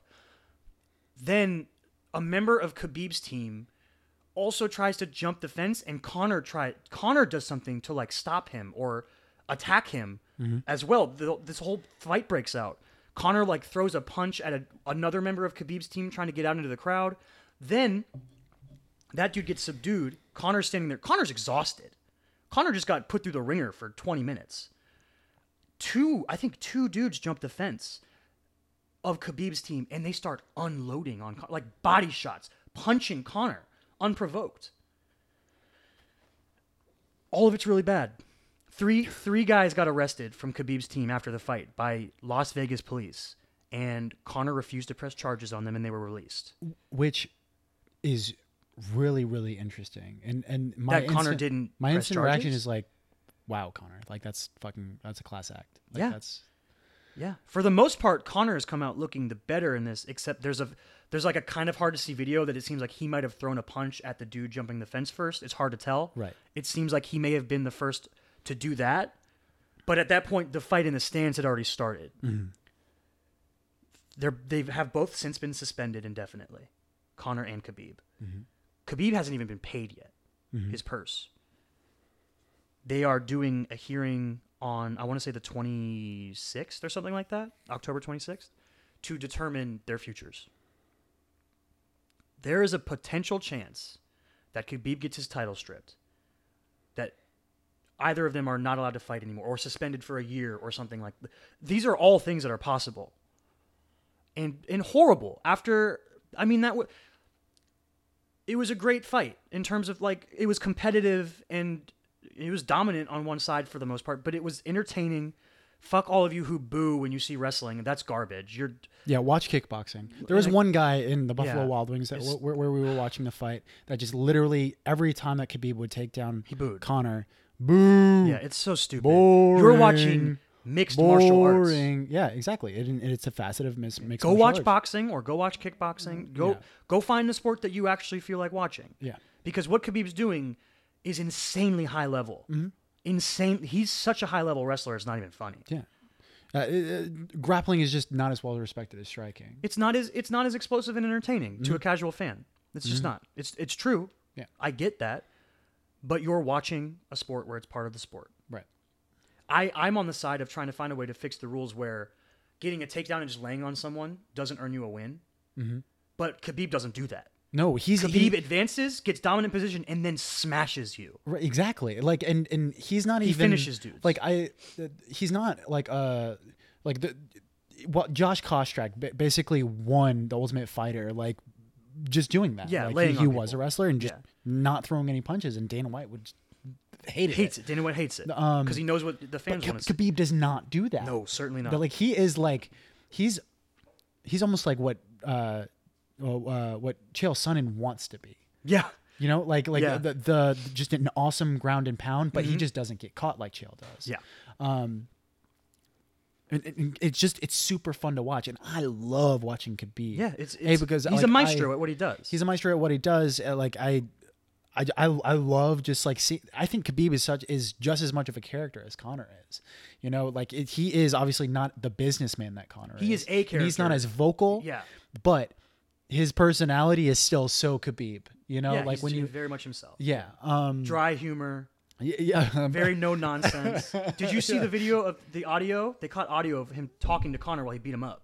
oh, really? What, He what said, did "We're talking now. We're talking now." As he beat him up. Well, like in the in the pre-fight uh, press conference, the entire time uh, Connor was he brought his own whiskey Yeah. uh, Yeah, to the, pre- the the press conference, Connor is all about the money. and which is is I love Normally, it. I don't like that, but Connor, it's a little different. I don't know Well, what it is I- about him. I, I, like Connor. He just I has love- that I X love- factor. I love him. Yeah. Um, but Khabib uh, was like, uh, he was like, uh, once they get you in the ring, uh, what do you think that's you're you gonna think do? whiskey going to help? And he's- you think whiskey help you? you, think, you are chicken. So, what are your like overall thoughts? So, a big thing is does this help or hurt the UFC? That's what you see on sports shows a lot this past week. I think it helps, honestly. Yeah, in a sad way. it In a kinda sad does way, help. it helps.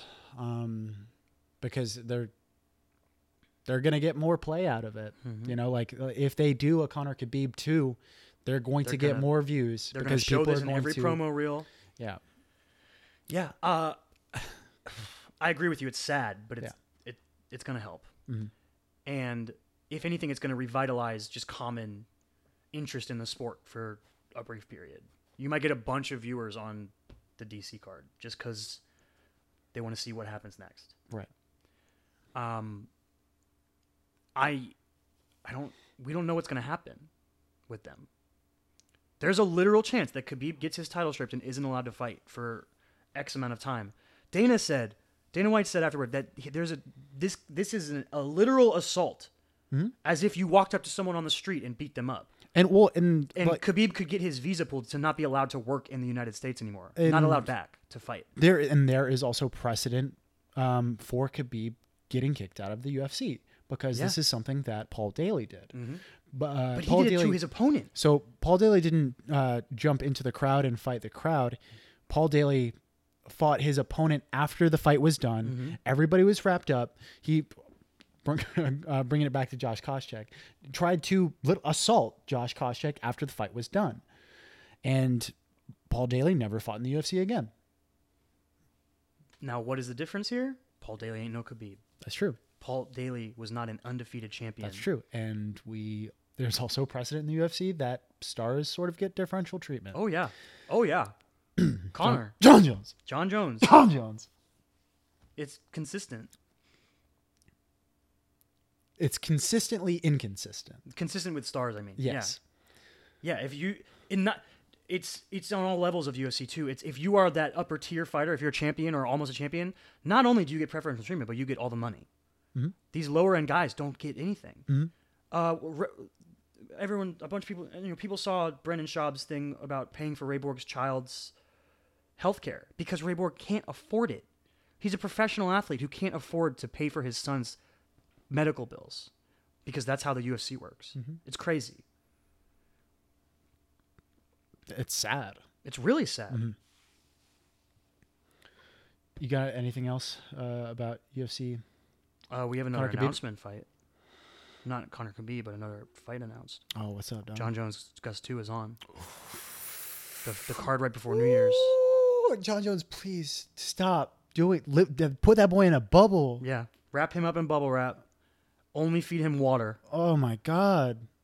He apparently has been kind of paranoid about where he goes and what he puts in his body since the the whole steroid thing. Because it's been basically proven he didn't purposely cheat on in terms of the steroids. The coke and all that that's real. That shit's real and he'll talk about it. Uh the the steroid thing though is what was the example they used? They said it was like dropping putting a drop of water in a pool or something like that. And that's the the amount Trace elements. trace element, yeah. And it, it wasn't an amount that could help him in the span because they tested him so consistently, like every couple days. It wasn't an amount that even getting it out of your system could have helped you competitively. It was just very strange and and a bummer overall because it just it took out that awesome. Uh, you know, he head kicked DC and got the finish and kind of ruined that whole return. But everything he says seems, you know, like like every time. Everything he says seems like he's like he's back on track. But uh, Jones Gustafson one was one of the best fights ever, so it'll be hype. We're Yeah. So I, I mean, that's that's all I'm hoping for. I just I just want to see John Jones fight again. gonna see John Jones fight once every two years, and it's gonna be a great fight. yeah, I I want to see him fight, and I hope he keeps being able to fight. Now, whether or not DC will fight him again, we'll see. Because the timing of it, DC the beginning of December, John Jones at the end of December. They meet up again in like March, April. It could happen. It could happen. All right, Don. I think that's everything. There was a lot to go over. Oh, we're, we're going on three hours now. Yeah, we're killing it. Oh. Ooh. Well, I mean, th- Ooh. we we took the hour that we didn't have in the last episode. We put it on this episode. Yeah, pretty much. Yeah, we had a short one last week. Uh, but yeah, I think that's. Unless you got something else, I think Nah. we can I know. do some I, do some shout outs. You go, do your shout out. All right. Uh, so my shout out for this week. Uh, we're gonna be doing. I I feel like we do a lot of rap shout outs, but I don't care. I mean, it's what we mostly listen to. Oh. yeah. um, so my shout out for this week is uh, a fella by the name of Isaiah Rashad. Uh, for those of you that don't know who Isaiah Rashad is, you're going to. um, he's an incredible rap artist. Uh, he's on Top Dog Entertainment, which is uh, Kendrick Lamar. Kendrick Lamar's label. Um, also on that label, SZA, Schoolboy Q, They're loaded. Absol, they're incredibly talented guys. And Isaiah Rashad, out of all those people, is probably my second favorite I kept behind Kendrick. Mm-hmm. behind Kendrick. Um, and mostly for this album, The Sun's Tirade. Um, it is his uh, second uh, album uh, to be released on uh, the TDE label, and it's incredible. Um, he is uh, someone I, I I really dig his flow. He's someone who's musically just very talented. He's not a he he is the like quintessential example of like when people bring up mumble Oh, Yeah, we were rappers talking about this the other day. right? Uh, when people bring up mumble rappers and they say that, you know, like, oh, because I can't hear people's words when they when they talk, like uh, when while they rap, therefore their music is bad. And I would say that Isaiah Rashad is like the the antithesis of that because he don't really understand everything that he's saying, but you can tell that the music is great. Mm-hmm. Um, yeah, I recommend if you're going to listen to one song off of that album, I would recommend Free Lunch. If you're going to listen I to love free lunch. um, uh, he al- uh, but as far as features on that album, you got Sir Kendrick Lamar, SZA, uh, and as well as uh, J Rock. J Rock is also, Also featured on, on that TDE, album. Um, but he has a really cool song in there called "What's Wrong" with Kendrick Lamar. Fucking sick ass song. Um, but yeah, that's my shout out for this show. Mm-hmm. Shout out Isaiah Rashad, The Sun's Tirade. The Sun's Tirade. It's a super cool name for an album. and yeah, you- look up the uh, look up the album artwork for that uh, for that album too. It's really freaking cool. Nice. All right. My shout out has props. I have examples. Probs. All right, Carrot Top, let's go. Yeah. All right. Cool. Uh, my shot is an artist. His name is Danny Haas. Um, I met Danny a few times in Orlando. When I lived in Orlando for a few years, the comic shop that I used to go to, Epic Comics, shout out Epic Comics, great comic shop in Orlando. Danny was there all the time. He like he worked the desk sometimes and he was hanging out. He would sell his art there. Um, I have a couple of his posters that I bought. So he has a huge series that are like this the half and half look. This Batman Beyond with Terry. He has a whole series of just tons of characters like this with that half and half look. Mm-hmm. Very cool. And also probably like my favorite, most niche thing I own. Donald Glover as Spider Man. oh yeah, I love this thing. It's so cool. So he, I mean, he has and he has other styles of art that he does. He's super dope. He's got a website. I think it's The Art of Danny. I'm pretty sure is what it's called. The Art of Danny. Yeah. And uh, you, He's is on that where you- Facebook for sure. is that where you got those posters? No, I got those in person. Oh, he damn, was that's selling sick. them at Free Comic Book Day a few years Nice. ago, uh, and I just got them from his booth, two for twenty bucks. Danny Haas. Yeah, H A A S. A A S. Yeah, but that's my shout out, Danny Haas. Nice. Yeah, let's do our. Uh, let's let's look at this while I get better at getting us out of episodes. Oh yeah. yeah. So, hit us up on social media. Hit up the show's social media, for sure. Facebook, Instagram, the Chris and Kyle Show, Twitter at TCAX Pod. Go over there, vote on our poll. It's pinned. It's the top post, and I pinned it. Um, you're gonna send us to the movies for this week's spoiler episode. When we are recording this, we don't know what the outcome is of the poll, but you have until the end of today that it is released to get your votes in. Yes. That's how Well, our- it will be in terms of so release once schedule. this is released, it will be the next week's spoiler episode though, yeah, because, Because- this week's spoiler episode is the Predator. is the Predator. The Predator. Dog, I'm gonna go ahead and break this illusion right now because we already recorded for the Predator. Yeah, we recorded that Okay. earlier. And I'm I'm gonna there's a redaction I need to make. Oh, did you 'Cause I mess am- up? Oh no, I didn't I didn't mess up. But like I realized how bizarre and stupid this comment was that I make in the Predator episode. What'd you say? We you bring up child actors, dog. Yeah. And you You, you said that Jacob uh, Tremblay. Jacob Tremblay uh, might be the, the greatest child actor of all time, and I was like, whoa, whoa, slow You down. said Macaulay Culkin. And I said, "There's a lot of there's a lot of child actors out there," which I I stand by. and then you were like, "Who do you think is better than him?" you pretty quickly went there. And I immediately went to Macaulay Culkin. Why? I don't know. I don't know either. I tried to be nice about it when you did it. Literally four seconds after we wrapped that episode, I was like, "Did I just say Macaulay Culkin is the best child actor?" I even ever?" tried to like uh, to push back and be like, "You think he's better than Jacob Tremblay?" And you were I like, "I, don't know, doubled- man. and I- he might be better than Jacob Tremblay." and I doubled down. I was like, "Hey, man, Home Alone's a great," and you were like, "Yeah, but it's nothing of like the filmic quality uh, Oh of Room." And I was like, "Oh, I don't know, sir." All right, so yeah, now you know going into it. Tune in and- to our Predator spoiler episode to hear my whackness. Yeah, hear Chris be an idiot about child actors. uh, yeah, hit Chris up on Instagram at Chris Michael Stott, on his website at chrismichaelstott.com. Find me on Twitter, Instagram, Davinwell25. Um, Also, uh, guys, if you have any feedback, Yeah. any ideas, shit that you want to listen to, uh, any suggestions, um, but we're trying to make this as interactive as possible with Mm-hmm. our audiences as, uh, as possible. Um, so please hit us up, message us on Facebook, uh, comment on uh, on YouTube. Um, yeah, at tweet. me, at me, bro. whatever Don't- you can do don't to at contact me. us. Uh, Don't don't at you. Yeah. Okay, there you go. um, yeah. Also, um, I want to announce this as well. Uh, pretty soon, we're going to be releasing guest episodes as well. Yes. Um, so if you or anyone you know uh, lives around the Southern California area, and we're looking for anyone that has it, interesting perspectives. If you're artists, scientists, uh, anybody that has a message that they want to get out there, we would love to have them on the podcast. Uh, and we're really looking forward to it. So please just hit us up. Oh, I forgot to do something at the beginning I was supposed to do. So, for those watching on YouTube, by the way, find us on YouTube. Ooh. Uh, I put timestamps in the description of every episode.